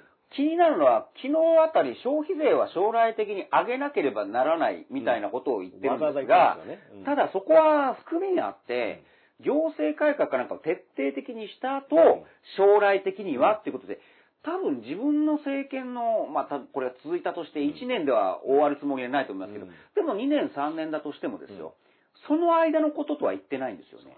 これね、ずるいことやってますよね。で、ないないない解散、うんはい、消費税下げまーすってやって、野党とも、もうプラマイゼロの、俺あると思うんですありますよ。ね。だって、あの、言ったらないって言ってれば言ってるほど、うん。下げますって言った時のインパクトが上がることは分かってるわけだから。そうそうそうそう。で、しかも、その時の言い訳はたっぷりありますよ。うん国民生活の窮状を鑑みて、うん。次元的に一回下げるざるを得ないと判断しました。国民のために私は下げます。うん。まあまあ、あの、先週も言いましたけど、あの、地方の党員党友票を聞かなかったけども、それは私が国民全員の声を聞きたいからって解散するっていうのも、やっぱりやんないやんないっていうのが、やるんなった時のインパクトっていうのが、でも最初にその戦略でやんないって言ってる人って、信用できなくないですか、うんって話なんですね。だから、ないない。だから、例えばこれがゲームだったらいいんですよ。まあ、でもまさに菅さんってゲームをやってきた人で、うん。国家感がないって言われてるけうん。ど、それは目先のゲームをやってきた人なんでしょう。ん。う。だから、ないないない、あるあるある。さ、うん。これは値下げしするするするで、それはいいんだけど、それがじゃあ、裏方回し、裏回しだったらまだいいとして、トップになった時、そう。そういう手法ってありなの？ってことですよね。一個一個の言葉に説明責任があるって考えた時に、ないって言ってて、それ嘘だって分かって言ってるんだったら、それはもうその時点で不誠実でしょっていううん。話になるわけだし、うん。でまだ、まださっきの話だけど、安倍さんが憲法変えて、やるやるやるってうん、やりませんでしたの方がう、まあやってる感はあるじゃないですか。うん。でも、菅さんの場合は、ないないないってあるっつってう、ん。みんなが、きょとんとしてる間にこう、芯を食うっていう、そういう作戦をずっとやってきたわけでしょ。これってだって、あの、本当に人のことを、要は手玉に取ろうとする手法ですから、だから目先の喧嘩は強いんですよ。うん。だけど、喧嘩、もっと言うとゲームをどう支配するかっていうのは、すごい手だれだと思うんですが、僕らね、そのゲーム番号と俯瞰して見るわけだから、こいつさっきからこういうことやってるけど大丈夫このプレイヤーっていう話になるとそうすると言葉がもう首相の言葉としては信用にならなくなりますよね。うん。だから、確かに裏方で、うん。あんまり表に、表に出てきた時にはその批判は当たらないしか言ってない人だったらいいんですけど、うん。例えばね、外交でね、ないないないやっぱやりますってできますか？そういうことなんですよ。外交で。うん。ね、もう外交の場合一発現地取られたらうん。言ったよねですよね。うん。その手法使えないですよね。うん。ただ、そしたらこの人ってどういうプレーをするのかっていうのが見えてこないですよね、全く。多分菅さんが総理大臣になったら、やっぱりああいう実務的な感じで、そつなくやってって、ああ、なんだ菅さん、やっぱりこういう地味だけど、もう手堅くやる人でいいじゃないかみたいな声は国内でも出てくると思うんですが、多分こう予期せぬ、やっぱり注目ポイントとしては、外交ですよね。うん。まあ今コロナですから、うん。どこ、そこは菅さんにとってもメリットなんですけど、うん。もしこれが外交でいろんな交渉をすることによって、トランプだ、プーチンだ、うん。まあ習近平だっていう時に、なんかこう、国内ではその指摘が当たらないって言って、鉄仮面だった人がうん、急にこびた感じを見せちゃったりとか、まあもしくは同じように、ないないないって何言ってんだって突っ込まり返された時のうん、絵として僕らが見ちゃった時に、あの、ハリモテと同じでね、あれ、菅さん弱えってなった瞬間、あの、落とし穴があると思うんいや、ですよね。だからやっぱ喧嘩が強いっていうイメージでね、あの、やる、戦った時は、でもこれって、腹芸ですからね。うん。うん。その、いわゆる国際舞台っていう本番のね、あの、いわゆるオリンピックみたいなもんですよ。そう。あの、菅さんも好きなね、オリンピック出た時に、そあれこれ、国内ではなんか強かったけど全然じゃんってことにそなりかねないですよね。う。で、うん。ここれ皮肉なことに、菅さんが人事を押さえつけて、うん。こう、それを見せつけて従わさせたっていうのは言ってみれば、まあ、もう散々言われてきた忖度とか、空気を読むっていう、そういうもので押さえつけてきたわけでしょ。うん。だけど、海外に行くと、もう言葉と言葉の戦いだから、そういうものは一切読んでくれないわけですよね。しかも、何菅何ちゃんと言ってくれ、うん。何何って。さっきから怖い顔してるけど、何要求を言ってくれよ、うん。何何なんだっていうね。そこで、へ、へーみたいな感じをしちゃうと、うん。うん。僕らはニュースを見てて、あれ全然国内と違うじゃんっていう。ねトランプさんね、安倍さんのことを心臓って呼ぶじゃないですか。義秀って発音できるのかなってちょっと今そうですね。なんか、すごい間違った名前の呼び方しちゃって、ユシーデ、ユシーデみたいな。そうそうそうそれで、あの、それが訂正できないまま、そうそうそうあの、定着していくみたいなね。なんかそういうのもあるかもしれないですね。だから、うん。いろいろ想像できるんですけど、あと、うん。その官僚も首カンって呼んじゃったりなんかしてねうんもう。あ、カンナオト、久しぶりだなって。ナナオトナオトだろって。お前知ってるぞ、ナオトだろその読み分けはできるのかみたいなそうそうそう。うん。知ってる。知ってる。前も、うん。前もいたよな、お前、ナオトだろうん。みたいな。なんかそういうことにならないようにっていうのもあるし、あの、官僚の押さえつけて自分の言うことを聞く人を出世させてたっていうのは、その裏で、本当に優秀な人をそのポジションにつけさせないできたっていうことが、うんやっぱり、結果としては出てきてるんですよね。その自分の言うことを言うを聞くっていうことを優先して仕事ができるできない。だって総務省で菅さんがふるさと納税の、うんを決定するにあたって、ね左遷させた人っていうのは、うん事務次官候補の人だったんですでね。改めて最近インタビューも出てますけあの、どね。実名入りアイラでね。この番組では散々言ってますからね。そうそうそう冷や飯を冷や飯、メニューのね、そうですまあ最たるものですよ。ふるさとに冷や飯を送ったっていう。そうですそうですん返礼品として冷や冷や飯を送った飯が出てきたっていうね。そうん税 税金払った冷や飯が届いたっていう。こんな返礼品 えーみたいな、硬いんですけどっていう。出世コース外されたっていうそうそうねそう。あの人は総務省ではもともとだから、事務次官候補の、まあ仕事のできる人だったんですよ。でも仕事ができようができまいが、俺ら言うこと聞かない奴はうん飛ばすんだっうんていうスタンスの人ですから、で仕事ができるっていうのは、官僚で仕事ができる人っていうのは本来は国民全体の奉仕者ですから、うん公務員っていうのは。だから、その人は僕らなんですよ。菅さん個人の言うことを聞くっていうか結果、優秀な人が飛ばされるっていうので、損してるのは国民で、はい。で、これが各省庁で起こっているとしたら、それこそで外務省はどうなんだとか、財務省、経産省はどうなんだってことを考えると、結構この菅さん的なやり方っていうのは国内でなんかうまくコントロールできているように見えても、全体の国力としては下がっちゃってるっていうね、優秀な人が使われなくなってる。あの、適材適所っていう言葉も、あれって言うこと聞く人をそうそうね、ポジションにつけてあげるっていう話だから、本当に仕事できる人を配置するんじゃないんですよね。あとね、その、安倍さん、菅さんの、その、この7年8ヶ月、まあ、これ、この番組で散々言いましたけど、官邸官僚なんですけど、実は、ナンバーワン、ナンバーツーの人を引き上げるんじゃなくて、うんちょっとこう、外れかかってる人をこう、うんそしたら喜ぶし、懸命になるしもう安倍さんのためにっていうふうになるし、じゃあ引き上げるために頑張ろうっていう、さっきはこう、恐れおののいた忖度の話をしましたけど、じゃあ引き上げるために頑張ろうっていう、そういうポジティブな忖度ポジションも発生しますよね。うん。私こそ言うことを聞く人ですそうね。そうそう。あのーで、かつ出世コースを外れて、うん。ああ、もう俺はここで頑張ってよもって言ってる人のある種の劣等感と、劣等感とか嫉妬を抱えてる人を重宝することで、うん逆にそういった人たちがもうガンガン頑張っちゃうね。そうですそうです。あの、桜を見る会で走ってる、そうです。あの、官邸官僚の人たちがね、うん。佐伯幸三さんとこうやって走ってね、もうあの、大丈夫かなみたいな、あだの感じになるわけですよ。ただ残念ながらそういう人たちって今までこうね、他にもエースがいてん。自分はもう出世なんかって言ったら引き上げられて、言ってみれば我が世の春ですよ、うん。そこに精神としての田舎っぺのあれが出ちゃうわけですよね。存在、存在になったりとか、もう自分たちが安倍さんを犯してるんだとか、うん。もうママスク2枚配ればいいですよって、うん。あれもう完全にもう舞い上がりですよね。うん、舞い上がったか成り上がりとしての勘違いが、うん。多分この末期には出てたと思うんいやですよね。もうね、うん。それこそそのアベノマスクのねあのアベノマスク2が公開されるってざわついた時があったや8000万枚あるぞと、うん。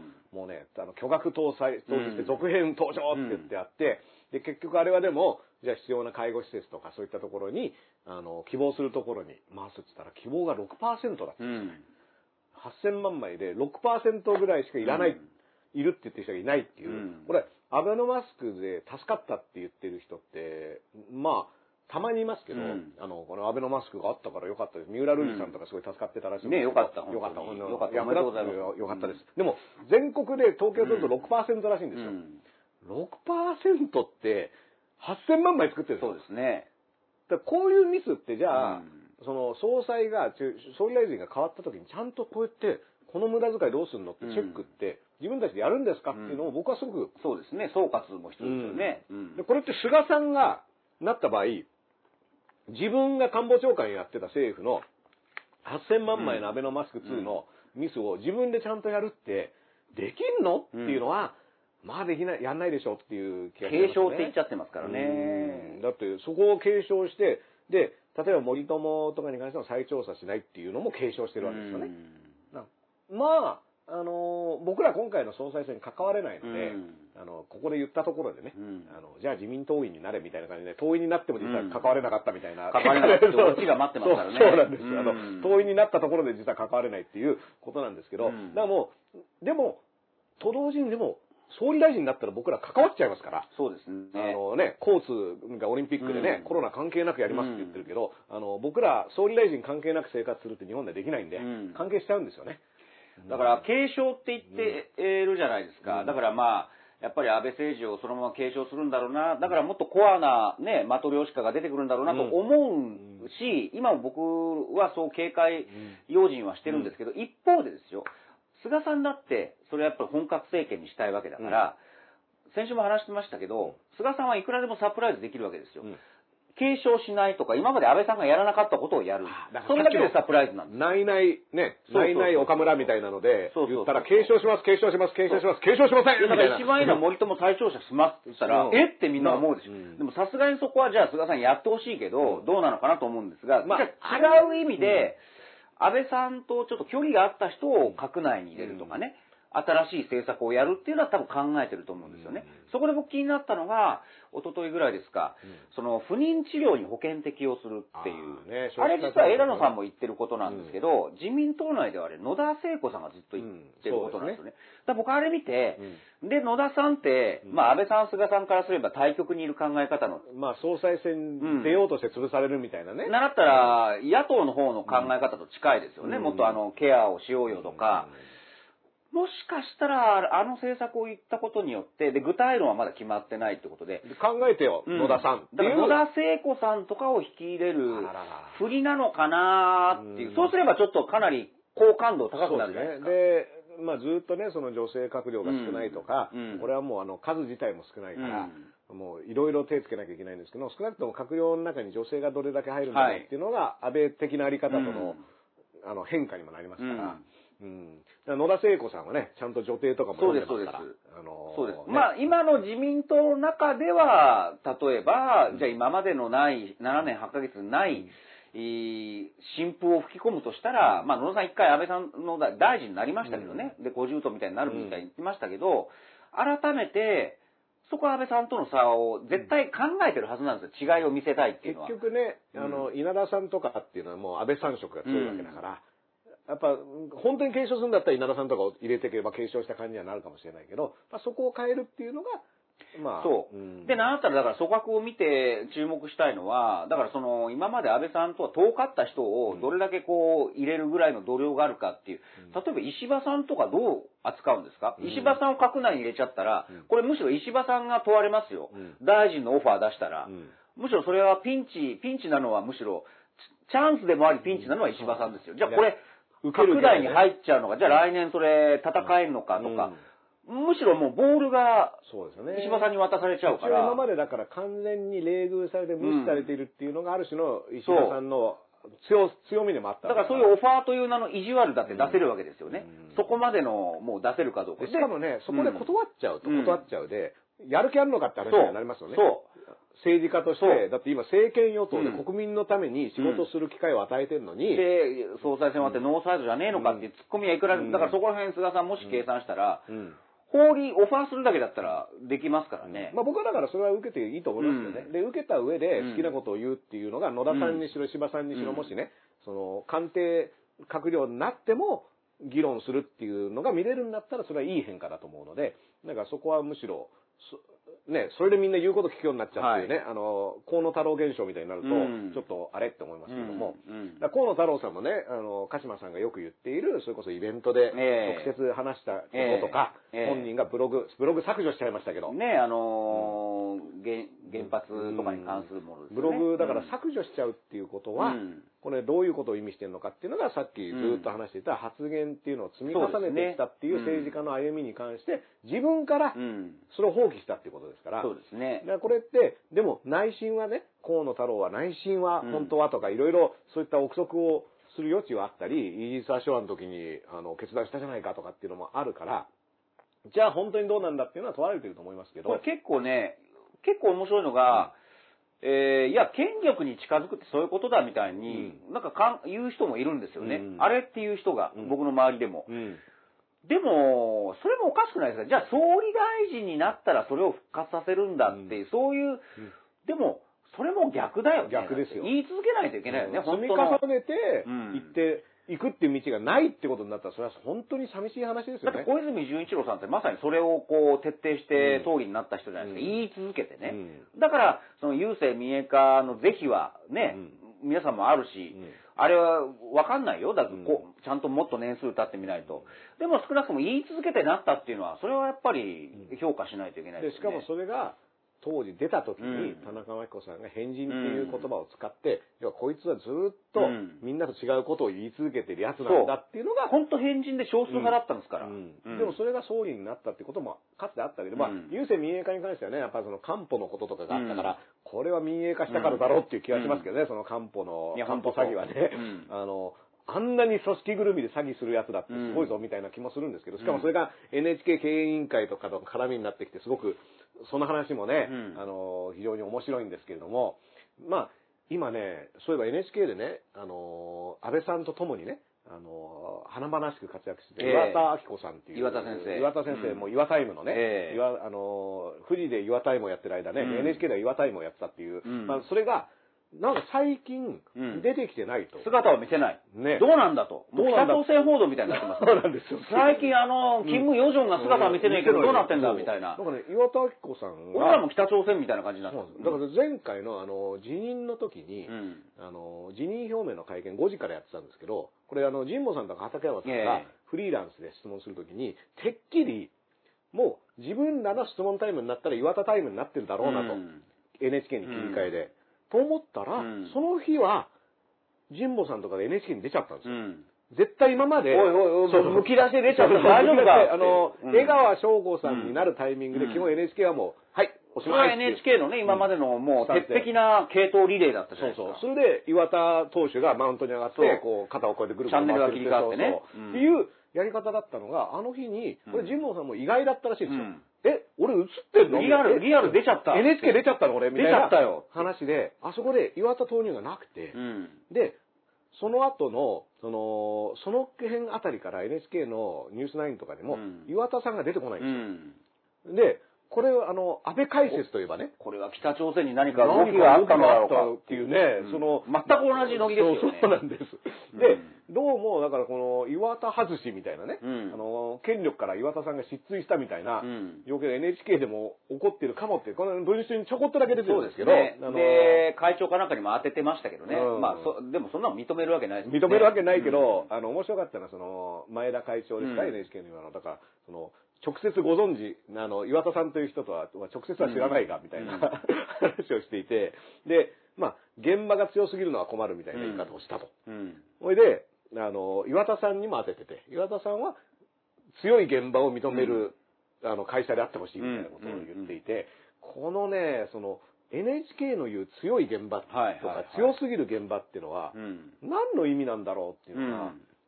要は、政権と近い、権力が強い現場、うん。現場のけが権力と近いっていう意味でのうん。強すぎるっていう表現なのかっていうのが、すごく読んでて面白いなでもそういう意味にも解釈できますよね。ううん。ん。だって、ね、強すぎるって、なんか絵が強すぎるとかそういうことでは多分ないんで、うん。だから現場が、やっぱり、ちょっと近いから、うん。で、そういう情報も、例えばですよ、うん今日、今日、安倍さんが辞任表明するって、やっぱりあれね、NHK だったじゃないですか。そうですねで、あれ岩田さんですよ。岩田さんなんです。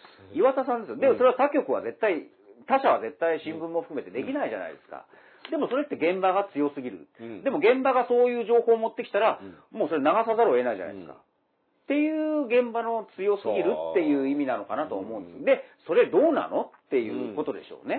さすがに。ううんんだからあれ3時間ぐらい早くね、うんあの NHK が掴んで出したわけですけども、この昼からなんて終わった後ですよ。そうですねこれ、ああ、あいつら終わった。よしっていうね。あ、僕らもその扱いでね、そうですこれからなんです終わった？よし終わったなって出してよし、あいつら余計なことごちゃごちゃ言わねえ。よし、終わったな。よし、2時。よーし、行こうっつって岩田さんが出発って言ったんあの、ですね。NHK のあの、コントロールしてる画面の1個に昼からなんです絶対あります、絶対あります。だから、日テレの昼が、昼なんですは映らは映。昼からなんですよ、映ってて。よーし、こいつら、よーしうん、終わった。終わったゲッ今行けって言ってね。あのタイミング、そうとしか考えられもうねない、。鹿島さんが玄関を出て歩き始めたぐらいにそこが出ましたからね。そうです。電車に乗りかかって、もう引き戻せないっていう時に、そうそうもうなんか誰か後つけてんじゃねえかっていうぐらいで、よし、鹿島、電車に乗りました。電車乗りましたよし行けっつって。そうそうそうそうね、これもあのーありますよ。はい。完全に陰謀論番組になってきましたよこれね、あの、検証しないでほっとくと、そうですそうですこういうことを検証しないでほっとくと大変なことになりますよっていう話ですからね。あの、後をつけられてた、NHK 職員に後をつけられてたらしいね。そうそうそう本気で言い出したらこれ誰か止めてくださいこれ 本当に。マジで検証してくださいみたいな話なんですけど、でも、あの、そういったことだから、うん。これも、じゃあなんで岩田さんだけその情報を先にもらえたんでしょうね、みたいなのって、普段岩田さんのかやってる解説とかね、これだって、NHK って、これ安倍さんを応援するコーナーですっていう言い方してないんですよ。うん。ニュース番組で普通にやってるんですよ。そうです。ってことは、NHK にしか接する機会のない、NHK で全部の情報を得てる人そうですよ。は、あれだと思う。全国津々浦々映るのは NHK だけですかそうです。だって僕ら金払って支えてるわけですから、うんうんだから、どこにいる人にも平等に届くニュースで、うん。あれをやっているっていうことは、あやっぱりこれ菅さんの時どうすんだろうっていうね。うんの結構大事なことだと思いますよ。パンケーキタイムがちょっと気になりますよね。毎回 NHK ニュースでパンケーキをね、パンケーキを紹介するコーナーみたいな。だからこれも報道の見方として、あえて言っておくと、その、この、こんな報道はけしからんっていう問題、是非はちょっと置いといてですよ。菅さんになった途端、濃い情報を出してくる局が、どこだ？多分いろいろあると思うし、もっと言うと、菅さんは、安倍さんってほら、なんていうかこう、やっぱりお坊ちゃん的なあれで近寄ってくるから、こう、っていうそういう人間関係もあったと思うんですよ。それが裏面だとか盛りかけだと思うんですけど、一方で菅さんはもう冷酷にそういうあの近寄ってくる来ないとかじゃなくて、冷静に、こいつにはこれ、こいつにはこれって順番にこう、ネタを渡す可能性もありますよね。だから、結構そういったコントロール術とね、うん、あの、これも鹿島さんが前々から言ってますけど、黒源の国谷さんの時に、国谷さんが降板した背景に何があったのかなとか、うん、俺あの、TBS の岸井さんが辞めた時に何があったのかなとか、まあいろいろ、それに菅さんがなんか気に入らなかったんじゃないのみたいなのが付きまとってるんですけど、そうです、そうです、そうです。うん、そういったことが、あの、菅さんは今後そのメディアをどう、メディアがどう菅を報じていくか NHK の受信料を下げる。まあ、菅さんって値下げおじさんっていう。そこで総務大臣かなんかでも、やっぱり10年ぐらい前、うん、これも調べてもらえばわかるんですけど、うん、NHK と徹底的にやって、うん、あの、コントロールしてるんですよ。そこの過去があるから、対 NHK に対しては、そりゃ強いと思いますよ。だから、ちょっとでも歯向かったら、じゃあ NHK 受信料下げるっていう国民にはだって人気のある政策ですよ、そんなの。みんな喜ぶと思いますよ。NHK の、あの、菅さんになったら NHK 安くなったみたいな。でも NHK からしてみればたまったもんじゃないわけじゃないですか。だから、そういったことをでもカードとして持ってる人だっていうのは、うん、で、単純に携帯料金が値下げになりましたとか、うん、ふるさと納税いい。だから一個一個で僕らが受益するものって確かにあると思うんですけど、大きい絵で見たときにそれってどういう使われ方をしてるんだろうそうですよね。だから大きいものを何かこう下げる、うん、もしくはここを標的にするっていうのは大衆の喝采を浴びるんですよ。うんだって N 国ってそういうことじゃないですか。N 国はそう NHK っていう看板をもうあれだけ掲げると、あれだけやっぱりシンパシーを感じる人もいたわけですよ、今まではね。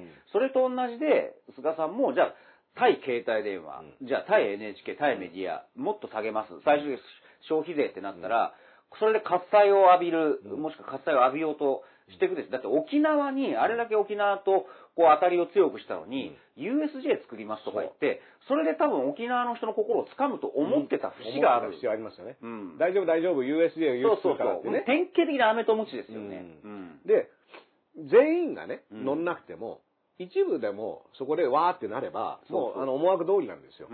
でも、そういった菅さんの案件でそういった人気政策っぽいものをいろいろやってきた中にカジノっていうのもあって、そうですね。カジノも、要はそれを誘致することによっていいことあるよっていう話をしてたのは、どうも、マイナスの方が今大きいぞってなってて、で、これ、カジノも菅さん案件で、うん、そして今も捜査中で、うん、実際に国会議員が逮捕されてますから。本当ですよ。河合さんだけじゃなく、うん、カジノっていうカードもあるわけですよ。まあ、カジノっていうのでカードっていう例えもややこしいですけどね。そうですね。カジノというカードっていうカード、カードといえばカジノがあるわけですよ。そうそうまあ、切り札も結局、まあ、ややこしい、ね、まあ、ややこしいんですけど。あるんですよ。うん、2枚揃っちゃって。そうなんです。うん、だって今現在進行中ですからね。そうそうそうあのー、これも、前も別の番組でも言いましたけど、うん、その今、秋元司、あの議員っていうのが逮捕、4度目の逮捕とかになってね、組織犯罪、あの、法とかすごいので逮捕されちゃってるんですけど、これ承認を買収しようとしたっていうね。ことで、で、まあ、この秋元さんって人は僕は風営法改正に関しては、この秋元さんって人がいろいろ動いてくれて、平沢勝栄さんとかいろいろいたんですけども、で、実際に、あの、行動をする人なんですよ。だから、あくまでそのカジノっていうものがどういう方向性を向いてるにせよ、まあ、行動したはしたんだろうなと。で、それってでもじゃあ誰が頑張ってそれをやろうとしたかっていうと、やっぱ菅さんなんですよね。このカジノっていう案件。だから横浜横浜っていう、あの人は横浜が地盤、あのね、秋田出身だけど横浜市議からキャリアスタートしてるから、だから横浜市長の林さんっていう人が、当選するときに白紙に戻すって言ったのに、カジノを横浜に呼ぼうとしているっていうのは、これは菅さんの地元に呼ぶんだ。そうでしょうね。そういう話ですから、これも現在進行形の話だし。で、面白いのがほら、横浜のドン。うんと、実は最近仲違いしてて、横浜のドンと言われた藤木さんかな、うん、もうもう、お年が。90歳とか、ね、そうなんです、うん、もうすごい方が、ずっと菅さんを推してた大スポンサーだったんですよ。で、菅さんはそこを地盤にこう駆け上がってきたっていうので、ずっとこう蜜月だったんですが、カジノに関して急にこの藤木さんが反対したんですよね。で、菅さんの批判をバーってしてたんですよ。うんところがこれね、週刊新潮。新潮ね。やっぱり新潮師匠もね、うん。偉いです。黙ってらんないでしょって。ね文春、僕はやっぱり文春新潮セットでうん。読まなくちゃいけないと思ったんで、2週間ぐらい前の週週刊新潮を見ると、だから菅さんにとっては一番ホームを守る上でネックだったうん。目の上大のね。スポンサー、うん。横浜のドンとずっとここを、バチバチだったわけですよね。だって合わなかったわけですうん。ね。新潮がスクープした、スクープっていうか書いたのが、安倍さんが2回目の病院行った時に、うん。菅さん、その横浜のドンに会いに藤行ってる木さんにね挨拶に行ってるんです挨ね。拶に行ってるんですよね。うん。で、そこでやっぱりドンも来られたら、うん。もうそこで喜んじゃうから、うん。手打ちですよ、だから。手打ちになったんですよ。これね、うん腰それまでは、あの、安倍の腰巾着だって。腰巾着って言ったら腰巾着もそしたら腰巾着の意味は、いや嘘。新潮が、うん。の記者が、でも腰巾着って批判してましたよね。うん。いや、腰巾着っていうのは、いい言葉なんだ。誰でもなれるもんじゃねえぞみたいな。腰になっちゃう。腰についてるってことは。腰巾着ついてなかったらお前どうすんだっていう。すごいですよね。おじいちゃんちょろいわ。本当に。あの腰巾着なんてだ腰巾着なかったら物入れられなくないみたいななんかすごい説明ですよねそこすごくない？だから、すごいさん。もう、もう、あ、安倍さんねえわ、と思って。ちなみにねこれだからそう今うん。鹿島さんが言ったようにうん。2度目の慶応大学病院の検査の後ですよ。だからその時菅さん何言ってたかっていうと全く健康に心配はないって言ってた。ところが朝一で会いに行ったら、朝一大に言ってるんですよ。朝一って NHK の番組じゃないですよ、皆さん。そうそう朝一でドンに会って、うん。ドンはやっぱりそれまでわーって、でもどっか寂しい、うん。俺のとこ来てあ話ねいつ、可愛がってやってたのにそしたら来て、手打ちが済んでもう、もう、もう、何にももう自分にとってネックはないわけです、菅さんから。うん。多分そこの報告でねうん。下手したらですよもううん二階さんと話はしてるわけだから。うん。二階さんともそのドンはね、うん。仲がいいんですよ、やっぱり。そうそうでそうすると私次やりますからってなったら、うん。ドンにしても総理大臣とねのスポンサーというか後ろ盾みたいなことになった。ら、うん。それはそれでね、うん。俺もここまで来たかって感じにもなるから,、うん。だからそこでそういう話をしてたら、うん。もう急に菅推しになっちゃって。でも多分カジノ案件の関する情報がそこには含まれてるはずでやっぱり今 IR で逮捕者まで出てこれゴリゴリやっていくってどうなのっていうのが菅さん的にもしかしたらタイミング的にあるから、うん。これ林市長がはしご外される可能性もあると思う、うんうん、確かにね。うん。林市長頑張って横浜に呼ぼうと思ってますけど、うん。菅さんがある種その藤木さん手打ちの条件で横浜辞めるっていう可能性は。あもう林市長が本当にいろんな意味でギャンブルに負ける可能性がありますよもうひたすらね。ギャンブルに負け続ける思いっきり今、どんどんどんどん乗せてってんのに、うん。どんどんやって勝負するよって言ったら金をくれた人が。誰も、うんうん。そうそうそう。誰も貸してくれねえ誰のかみたいな。も貸してくれないのかっていう状況に僕はなる可能性はあると思ってます、うん。だからあの今ねあの横浜市長でもリコール運動とかいろいろやってて、あのやっぱり納得いってない市民の方がすごい多いうんそれはそうですよだって。と思うんですよ。それはプロセスが不透明なんだから。うんだってあの当選した時と言ってることが違うって一番、一番まずいですよね、これはあの三田園さんとかにも言えることなんですけど、もうもう落ちちゃいましたけど。だからあの実はこの藤木さんとの会談ってそういっただからカジノ路線やめますっていう方は全然ありえるんですよね、うん。でもう捕まってる人いますから、うん。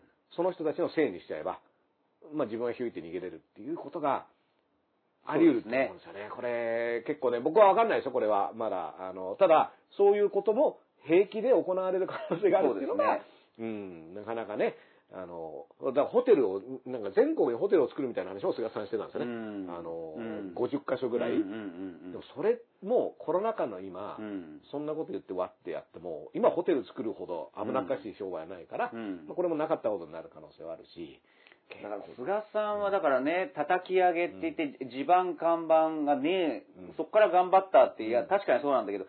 でもいち早く、そう大スポンサー、うん。有力者を捕まえてるからね。うん。まあだからそこはすごいというか、まあすごいという、いろんな意味のすごいですけど、そこは見とかなくちゃいけないですよね。うん。これちなみにあのこの番組でもね、うん。あの衆院選っていつやるんだろうってはいはい。話をずっとしてた中で、やっぱその亀井静香さんは、うん。まあ、今支持率上がってて、うん。今ぐらいしか選挙やって勝てるチャンスないよっていうだから今日毎新聞ね、うん。田原さんとうん。亀井さんがオピニオン欄で2人同じ分量で載ってるんですが、結局同じこと最後に言ってるのは解散は秋にやるだろう。そしたらねうん。河野太郎さんね、うん。そんなのアメリカで先に言っちゃってるんですよねそうそうそう。あ、なんかオンライン。オンラインのシンクタンクのイベント。シンポジウムみたいなんでうん。いやあなたねうん。ツイッター国民のツイッターブロックするわそうそうそう。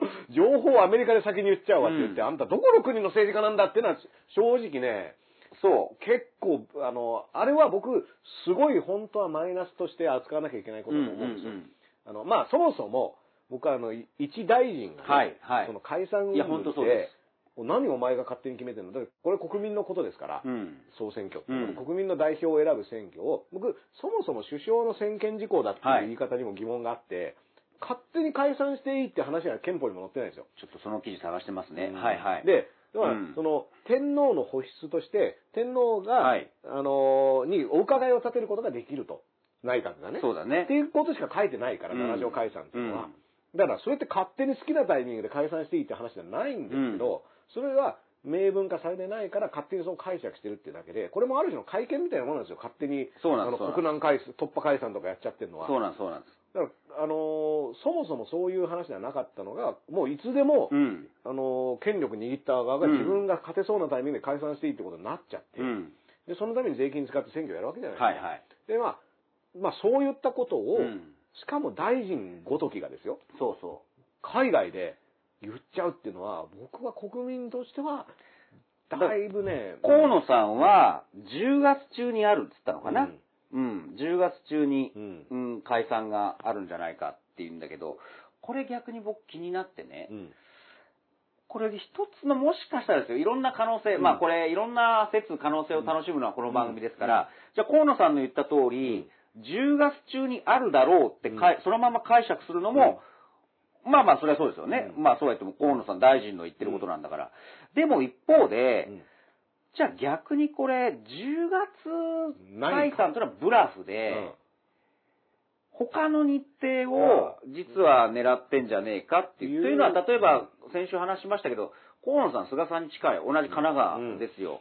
三角形、トライアングルね、うん。小泉進次郎、河野太郎、だからもしかしたら勝手に菅さん、あの、うん。勝手に、もしくは勝手じゃない、本当に意を組んで、本命が例えば10月、11月、12月にあるとして、10月にあるって言わしとってっていうね。で違うパターン。というのは、これ、今日読売にはい。気になる記事があってですね、やっぱり河野氏は同じ神奈川県を地盤とする菅官房長官に評価されており、政治的に近いとされ、河野氏が菅氏の意見を代弁したとの憶測が流れた。うんさっきの解散ですね、うん10月中にね。10月中のどっかでやるだろう。うんだけど一方でうん、こんな記述読みに書いてるんです。はい。また、10月中下旬に再度臨時国会を招集し、新首相の所信表明演説と、衆参両院で各党の代表質問などを行った上で解散し、11月か12月の投開票という日程も有力視されている。だから、10月中だったらうん、結局何もこう政策とか、あの、議論とかもせずにうん、何してんだっていうツッコミが当然多くなってくると思うんですよ。だから10月中1回こう、所信表明とかやった上で、11月か12月。で、そうですね。11月ってほら、うん。維新の都構想あるでしょ、はいはいはい。あら、こっちも実は本線なのか、あの、両睨みでね、都構想って、要は一緒にやりたいわけじゃないですか。うんその、大阪の維新にしてみれば、衆院選と同日投票、あのー投票とかにすれば、明らかに投票率上がる。上がるし、お祭りムードになりますもんね。で、自分たちと菅菅さんが解散総選挙でアピールしてね、近さをね。なんだったら菅さんが、あの、大阪府連は、自民党府連を押しのけて、うん大阪にやってきてなんかこう、いるかもしれない。下手すら、ね。吉本新喜劇出るかもしれない。うんこれね、だから、そうすると、まあ、10月っていうか時期が、うん要はその選挙のタイミングなのか、うんまあ、解散、うんあの、国会を解散するタイミングなのかっていうのがまたいろいろ出てくるとは思うんですけれども、今、その鹿島さんが言ったような、うん所信表明演説、まあ、臨時国会の初日、まあ、冒頭解散もあり得るかそうもしれそうそうないですけども。まあ、あの、こういうことやりますって言って、で、じゃあ国民の信を問う信を問うぞっていうのはもう非常にわかりやすい戦略なのと、あの、河野さんが菅さんの代弁をしてるっていうことは、菅さん和法っていうのは、ない、ない、ない、あるのね。うん。うん。うん。ね。逆に言うと、言ってることと違うことが起こるっていう意味では。あの、その可能性も出てる。でも、だから、前、前も、その30分前ぐらいも言いましたけど、その和法は、うん。国民相手にやんないでくださいっていう話なんですよ。そうなんですよね。うん。だから、もちろんね、河野さんが言ったのは、これは、なんだったら報道される前提で言ってる可能性が非常に高いですよ。ぜ絶対そうですよ。ううん。だから、あの、どこで先に言うかって言った時に、うん。逆にアメリカで言うみたいなのが、うん。ある種のその距離感的にいいっていう判断もあったのかもしれないし、それはまあいくらでも可能性あり得るんですけど、こういうことを、あの、国民相手にやってくるんじゃないよっていう話をそろそろね、河野さんね、イージス・アショアの秋田の候補地撤退っていうのを5月の頭に読売にすっぱ抜かれた時、フェイクニュースだって言いましたけど、これ河野さん、これ後からフェイクニュースだって自分が言われる可能性ありまそうですよすからね。。ねこれ、10月って言いましたよね。フェイクニュースどころか、もうただの観測気球で、うん。政治的な利用でうん、そういう場を利用したじゃないかってういん。うね。そっちはかなり悪どいですよ、うん。そういった話になるとね。うん。だから、これはやっぱあのこの昼からなんです。毎週やってますから時系列でね、うん。あの時こう言ったってのは一応これ僕らの議事録ですから、公開議事録、うん。議事録で一応取り上げてますからね、はい。うん、あのどう転んだとしてもはい。あのそこはだから後からもしかしたらえこれってじゃあどういうことなんですかっていうのはちゃんとメディアが聞いてってほしいなと思いますよね。そして皆さん、はいお待たせいたしました。来ちゃいましたか？今日は、菅さんが連載をしていることでおなじみ、はいあのプレジデントの発売日でございます。おめでとうございますね。もう、ね時の人じゃないですか。うんこれ来ちゃいましたね。だって、もうやっぱり菅さんのヌードグラビアをね、いち早く紹介したっていうことで。ずーっと僕らが昼からなんです始めたとぐ、同じぐらいにプレジデントで一緒に連載を成始めて長してきた、。僕らと一緒に脱ぎ始めてきて、うん私野心あるよ、うん世の中の人、あの、うん私のプロフィールと聞いてね、うんこんな庶民派なんですよ、うんね、やり続けてきて。で、今やっと、もう総裁選圧勝するんじゃないか。22回ね、昼からなんですよやってきて、やっぱり。そんな時感慨深い。プレジデントはどういう号を、出したか。もう僕今日楽しみでね、うんそしたらこれでございます。はい。いや、来たこれついに出た表紙を飾っちゃった表紙取ったグラビアいよいよ表紙取ったよ。グラビア取っちゃったよ、これ。すごい。もうね、登り、もう、ゴールインみたいなこれすごい。菅、菅さん、我がリーダー論を明かそう。赤そうあららいよいよ脱いだ。いやらもう、だから全裸です、これ、全裸。全裸になりました。全裸の菅、菅全菅裸。100%です。菅100%来た。菅100%。俺、もうミスヤンマガに受かったぐらい嬉しい。これはすごい。いつもの連載だけじゃなく、もう菅さん、我がリーダー論を我明かそう。がリーダー論は赤そうですよ、これ。ねこれ今日売ってるもんだからあんまり見せらんないんですけど、うんまあ今までも明かしてきたんですけどね。でもついにもうね、びっくりするのがもろ出し、もろ出し。なるほどなと思ったのが、写真で、満面の笑みで、うん。ある本を抱えてるんです。お。それが、コリン・パウエルさんのお、リーダーを目指す人の心得。これね、また来たですよ、だから今までの、こう、読んだ本とかを、うん。あの、遡ってるんで、うん。おさらいしてるんですよね。読書表みたいなのをやってるってことですよとね。ころがね、これ、菅さんすごいのは、これ、3週間ぐらい前の文春なんですけど、だからまだ、菅さんが出るか出ないかわかんない。で、まだあの、安倍さんが体調悪いんじゃないかって言われたぐらい言って。た頃のね。その時に菅さんのことに書いてあって、ややっぱり日経ビジネスに、うん要は菅さんがどれだけ今メディア露出で一生懸命うん露出してるんだろうと、なんか菅さん怪しくねって文春側が言ってる時なんですけど、うんやっぱり各メディアにこう露出をアピールして日経ビジネスにまあインタビューを売り込んだのも菅サイドだと。はい。で、その時愛読書の質問には、うん本当はうん。リーダーを目指す人の心得、コリン・パウエルさんですね。うん。えーなんだけど、今口にすると本音が透ける題名だからなのか、豊臣秀長、うんある補佐役の生涯 を挙げたと。いいじゃないですか、この文春すごいですね。だから、豊臣秀長はね、だから結局、秀津、あのもう豊臣秀吉がねあの天下取りをする中での,、はい。あの支えてきた人としてね、うん。あのその彼の人生を。これね僕でもね。秀吉を支えたが、うん。だから補佐役の本をうん。私は愛読書だって。言ういや、俺覚えてますよ。その当時出てた報道ステーションかなんかでも、愛読書とか、あの、秀長って言ってましたよね。だから、コリン・パウエルのリーダーを目指す人の心得だと、もう露骨に、お前リーダーになりたいのかってなるからあの補佐役を出してきたっていう出してきたんですこれ、面白いです。ちなみに、あの、石橋茂さんは、私は明智光秀だってそうです今日言ってましたけど。でね、で、それを言ってきたのに、うん今回、うんもう、もう体制消したと。うん我がリーダー論では、うんパウエルさんの方を抱えてるんですよ。待ちに待った。もう出しちゃってるわけですよ。うんもう、だから秀長を完全にかませるに使ったわけですよね。ですよね。秀長もかわいそうですよね。読んでねえんじゃねえのもしかしたら。そう、読んでね。本当に。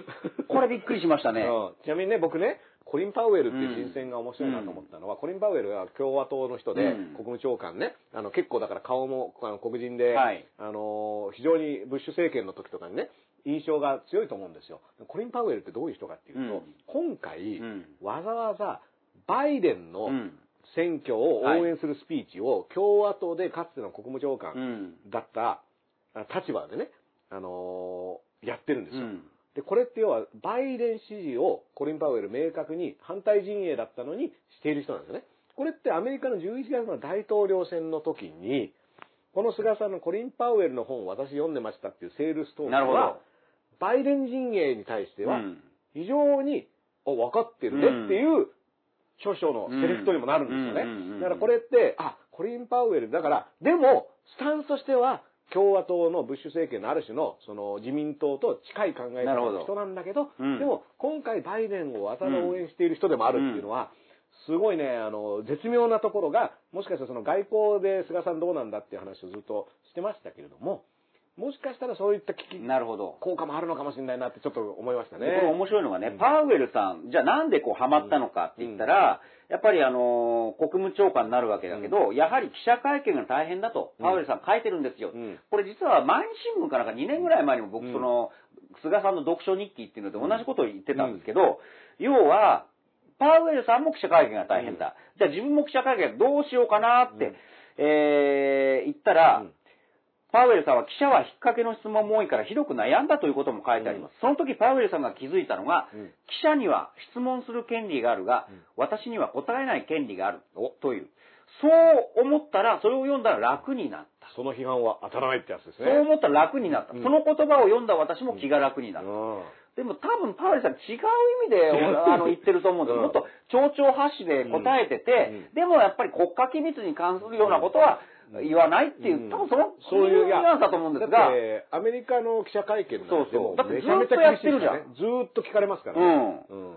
だけど記者には質問する権利が私には答えない権利があるっていうのをそのまま引いてきて、あの気が楽になったって言って、ちょっとそれ、それいいとこいいとこ取りしてますよね。しかもあの、記者の質問する権利すらあんた認めてない時あるよねっていう話だから。だからパウエル、いいとこ取りですよ。安倍さんはね、うんなんかあの、メルケル。メルケルね、この、あの時だけ、あの、そこだけメルケルそこだけメルケルとかね、そこだけパウエル。そこだけパウエルですよそこだけパウエル来ちゃうっていうね。困ったなぁ。もうそこだけメルケルとそこだけパウエルが。次はね、そこだけで。パウエルの本持っちゃってるんですよ、持ってるね。今。こご機嫌にこれで。うん。あくまでパウエルってやっぱ共和党のタカ派の政権の時に、あの、の人なので、うん。まあ別にこれすごくうまいなと思ったら、バイデンが応援してるんだけども、うん。別に共和党政権、トランプ勝ったとしても、別にそれはそれで共和党レガシーの中では、あの、一定のポジションがある人でもあるので、これ、あのーまあ、チョイスとしてはね、結構その、対米的な意味では、あの、私はもうあなたたちの歴史をちゃんと勉強しておりますっていうのは言えますから、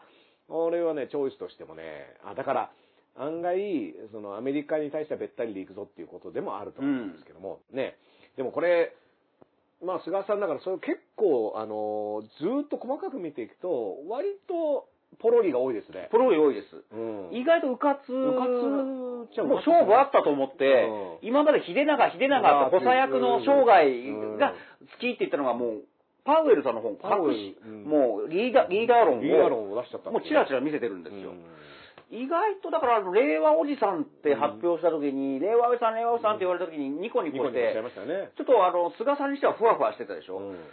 うん意外とやっぱり、はやされると、は弱いっていうことはやされると、やっぱ裏街道走ってきた人だから、ちょっとちやほやされると弱いのかなっていうのは僕思いましたね。野党の皆さん、ちやほやかもしれませんうん。で、見てください。これ、一大特集を組んでてね、うんえー、まあ、プレジデントもね、やっぱり、まあまあ、ここは、ここぞとばかりですよ。菅義偉の叩き上げ人生っていうコーナーもあるわけですよ。これ、また同じプロフィールトークで、私は、雪深い秋田の農家の長男に生まれって、はいまた1ページ使ってやってるわけですよちょっ。とね。これ、菅推しですよね。菅推しですね苦労人、よ苦労人っていうね。だって、ね、文春と同じタイミングで出てるわけですよ。うんそうそう文春はフェイクって言ってフェイクだって。集団就職。集団就職じゃねえじゃねえって言ってるのに、うんだってもう。釣り吉三平ですよ、だって。これ今日はね、この何回でも出せるこのいい釣り竿を子供時代に秋田で持ってたのは、これ何回でもよほど裕福だったっていう。そうですよ。ううんだから、あのープレジデントはやっぱり、あの、ずーっと定点観測していますからすごいね、この番組で。いや、だから俺、プレゼント買い続けてよかったよかったですよね。到達した感がありますよね。はいうん。だこれ総理大臣になってもね、人生相談続けるのかな。顔のね、あの、穏やかなね、うんにこやかな表情をしておりますよ、そうそうそう菅義偉さんもね。だから、これが、ね、あの、我が世の春っていう。うんだから、浮かれたらちょっとボロを出す人なのかなっていうのはあるんですよね。だからまあうん言ったら官房長官の時に浮かれないっていうのがうん。ある種の職責だったわけですよね。だからそれが、僕はやっぱり、あの、安倍さんもね、うん。あの、よく桜を見る会でうん。両手広げてこうやってる写真がボーンってよく使われて、あれ、本当いい写真だなと思いながらね、あの、見ちゃうんですけども、やっぱこの、浮かれた時に足をすくわれるっていうのは、うん。これは小池さんの排除いたしますよそうですね。あれの時にもう超、超ウキウキ、もう、ルンルンのて時でした、からね。政権交代で小池首相誕生ムードありましたもんね。うん。だからこれは、そういったムードを、じゃあ岸田さんとかうんがどれだけ読めてるかなっていうのが、まあ先週ね、岸田派もびっくり、菅さん出るのみたいなね、そのレベルでしょ？そう。もう、のんきすぎるね。でも、うん2年前から、じゃあ読書でこういう話をする。そうそうそうそう。なんなら春前からプレジデントで人生相談を始めて始めた。そういうことを、岸田派とか石破派の人たちはどう評価してたのかなとか、そう見てなかったのかなみたいなね。思い出したよ令和おじさんではしゃいだ時に、菅さんアメリカ行ってるんですよね。そうでしたね。うんで、ペンスさんでしたっけ？ペンス会ってる副大統領で、その時、菅さんに同行した外務省の人は、次の総理大臣です。ですって紹介してで完全に浮かれてるんです。で、それを安倍さんは、聞きつけた。絶対耳にしますよね。え、菅ちゃん何？何？次お前っていう、誰がね、やっぱねら、むっつりスケベだなとかやっぱ思ったんで、うん一旦距離が、そこで空いたって言われてなったじゃないですか。うん。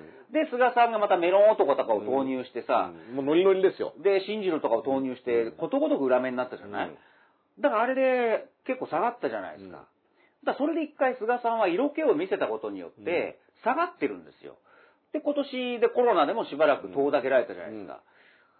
だからね、その巻き返して GoTo キャンペーンとか、まあ、それは、そうそうそう、あのーそうそう、ダースさんともこれ、話した後の、この間金曜日か、はいはい。毎日新聞の伊藤友永さんっていうね、はいはいはいあの、8月1日に、うん。えーもう菅政権になっている。っていうのを出した人ですよね。で、ぎょっとしてう、んここでも紹介したと思うんですけど、僕、たまたま先週の昼からなんですが終わって、金曜日の夜なんですけど、BS かなんかをテレビバーって野球見たりしながら、うん。で、CM の間に回したら BS、TBS で、うん。その伊藤友永さんが出てたの。おはいはいはいはい。うん。だからそれこそ総裁選を占う、うん。菅政権どうなる、うん。ああ、そう、あ、この人は伊藤さんかと思って見てたら、実は、やっぱりその番組でも、もう菅政権になっているっていううん。コラムを取り上げて、これはどういう意味なんですかって言ったら、うん。伊藤さんが、うん。実はあの詳しいことはまた明日書きますので、うん。で、土曜日ですよ、先週の。で、見たら、今度は菅さんはうん辞めるつもりだったっていうコラムを出した。あれ、面白かったですね。うん。うん。だからあれは冒頭に8月1日にもう菅政権になっているというコラムを書いた、うん。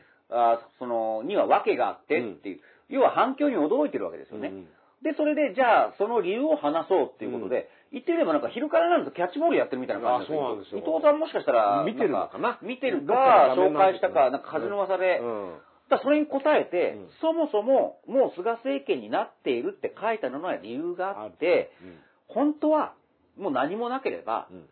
6月にうん。菅さんはうん。官房長官を辞めるつもりだったと。これね、面白かっただからそれインサイド、インサイド的な取材なんでしょうね。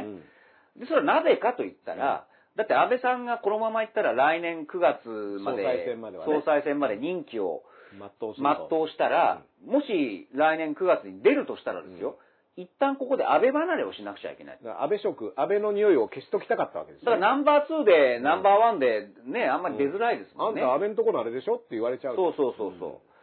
だから一旦もうやめて、で、次の来年9月の総裁選を狙って、狙うつもりだった。んです。いや、面白いですよね。だって、要は当時の状況で言ったら、うん。岸田さんが、うん。いわゆるその安倍の匂いを自分でこう、シュッシュと安倍匂い、安倍の香水をつけて安倍のマスクつけてね。ね、安倍のマスクつけてやってるわけだから、そこと戦うわけだから、総で裁選になったら、ね。自分は菅さんはやっぱり今話したように、結構令和おじさんから調子づいて失速してって、うん。で、コロナの対応でも官邸の中では距離を置かれてたわけで、あ、もう俺ねえわと思って、うん。じゃあやめて、次に備えようっていう、うん。なんか浪人ですよね、言ってみればね。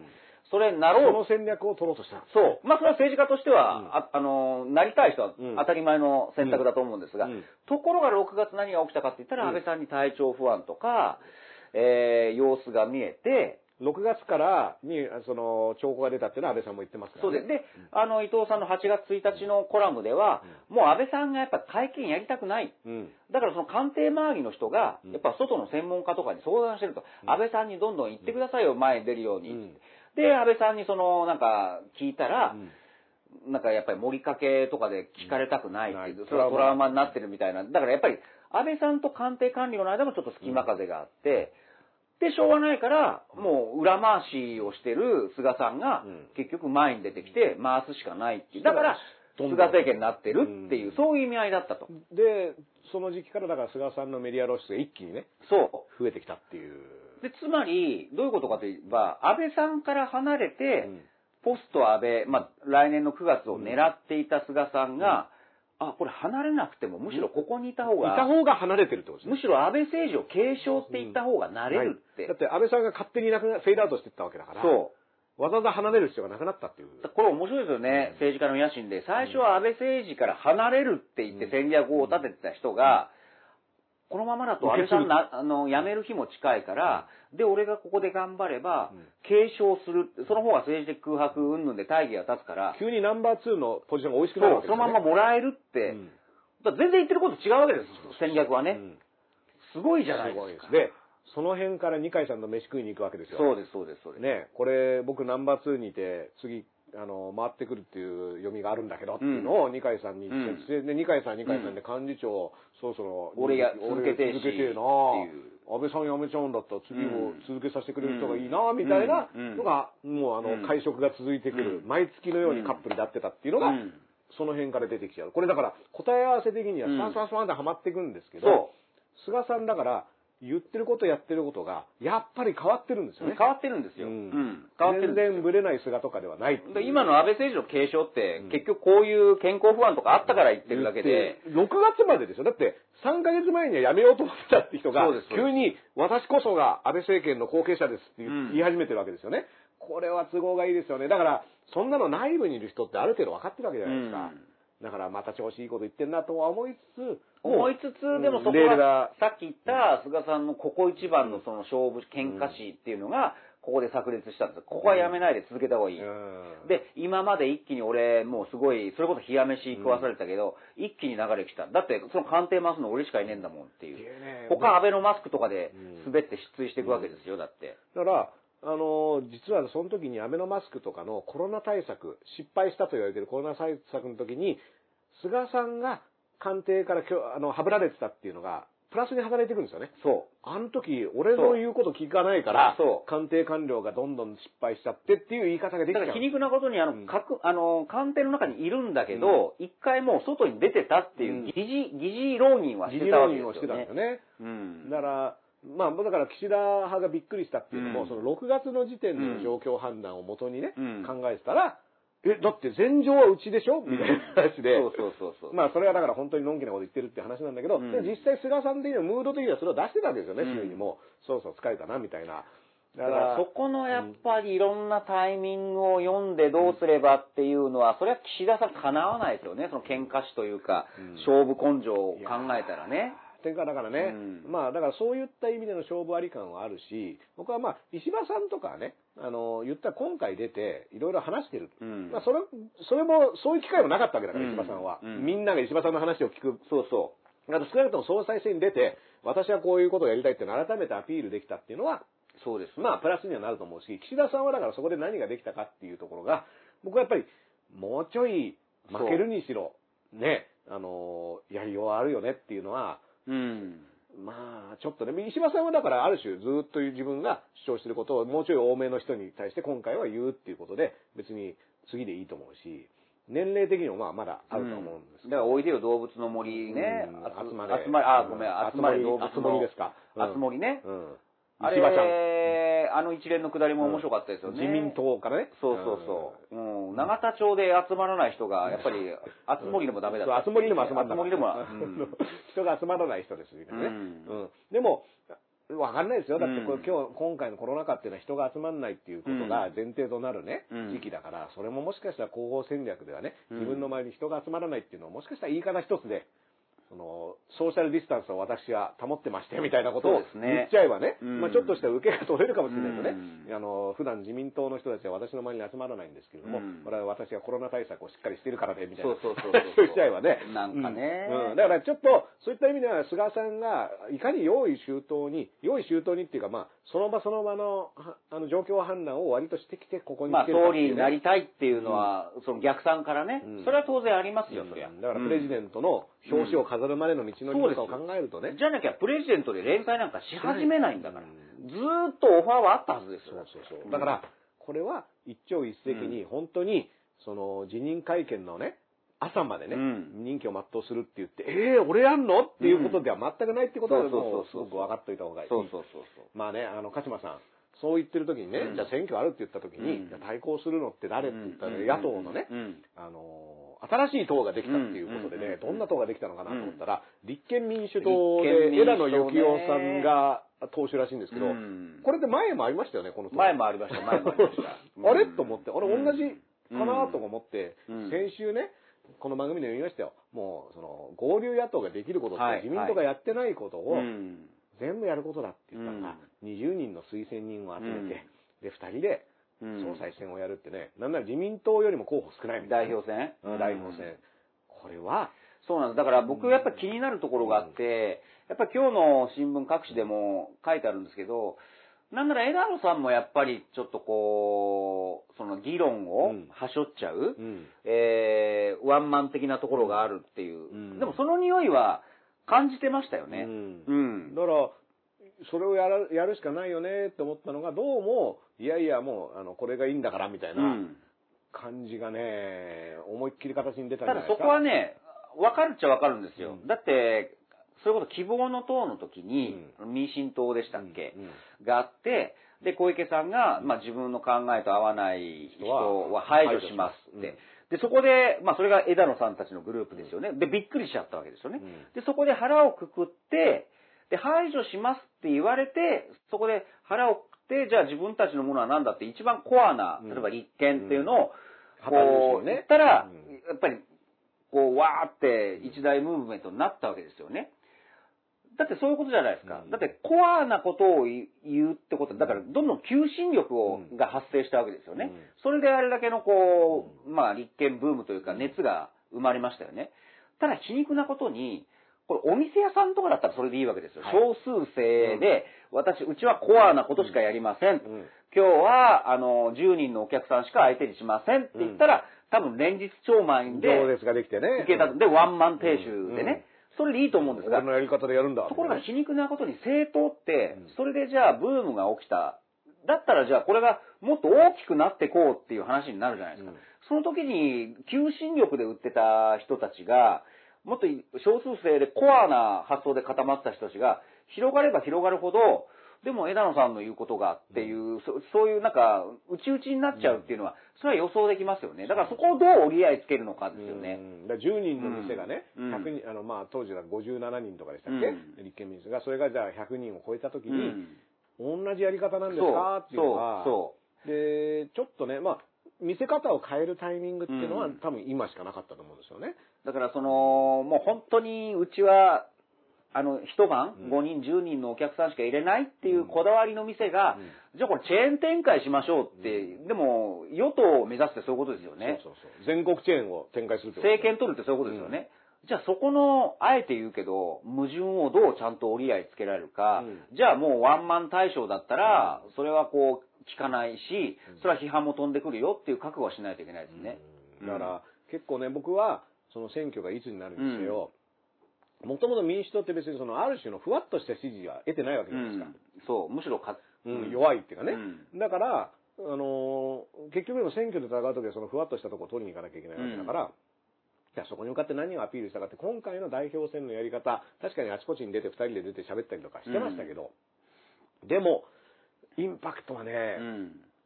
全くだったと思うんですよ。うん。だから、うん。まあもちろんね、何もやってない状態だから、これからどうするかっていうことにかかってると思いますけど、やっぱりね、僕は、そうするとずっとこう、鹿島さんが言ってた、その、少ないほどいいっていう玉木さんの存在とか、うんまあ、それこそ令和新選組かもしれないし、うんそれから、ある種、ずっと、その、もう、スタンスを決めてやってきている。まあ腹くくるしかない状態に追い込まれた、まあ岸田さんもそうですけど、そっちの方がまだ可能性はあるよね。ありますよね。枝野さんは今までむしろそっちの立場だったわけで、腹くくって、もうコアでいい。だけど、もっと大きくしようよって言って、もうそうならなきゃダメだよって、自他ともに認める。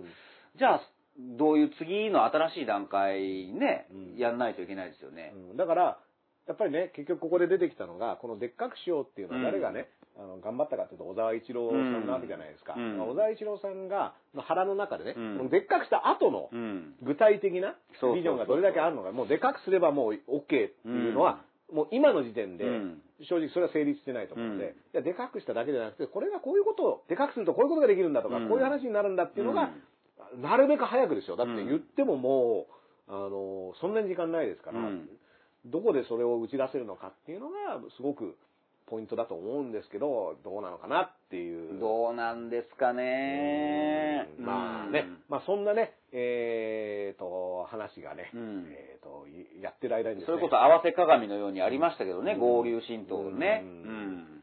まあね、あのーそんな話をずっとしていたらですね、あら北村さんの100 2時間超えのね、またミヤネ屋さんですか、また NHK、NHK が今、あれまだやってるぞ。まだやってるぞまだやって。ちょっと、早く終わらせろ。そこを打てねえじゃねえか、みたいなね。あの、ことになってますから、うん。あの、海を越えたブラジルでもね、あの、大変なことになってますから、うん。まあちょっと今週はね、これぐらいで、うん。あの、締めさせていただきますけどね、昼からなんです。えっ、と、9月今日11日、まあ、えっ、と、911だったりもするんですけども、来週の昼からなんですの時は、だから総裁選の結果がね、ええそうですね。もうね、驚きの結果が、本当だ。うん、出てるんじゃないかまあこんなにえっていうね。まさかの石破首相が誕生してる。誕生してね、もう、もうびっくりっていうね。集ま、集まれ、うん集まれ石破の森集まれみたいな石破の森になってるっていうね。うん。すごいね。僕はでも、あの、石破首相になって組閣とかですごく、そうですねワクワクしますけどね、そんな想像するのはね。あつ森の中の石破さんのキャラクターもなんか、やっぱ見ていきたいですね。なんか、うんあの、雰囲気に合わない難しいことばっかずーっと言ってそうですよね。なんか集団的自衛権のものとか。って言ってね。ううんん。まあだから、あの、その結果とかも出ると思いますので、あの、まあただ、どういう経緯で総裁選に行ってるかって話は昼からなんですけど、ずっとしてきましたから。じゃあまたいいタイミングで集まっちゃうってこと集まっですね。ちゃいますね。これ。集まれ集まれっつってね。よしあうん昼からなんですでね、お待ちしております。ということで、はい来週、えっ、と、9月の18日の18日お昼でまたお会いしましょうということでね、今日もご視聴ありがとうございました。ありがとうございましたさようなら。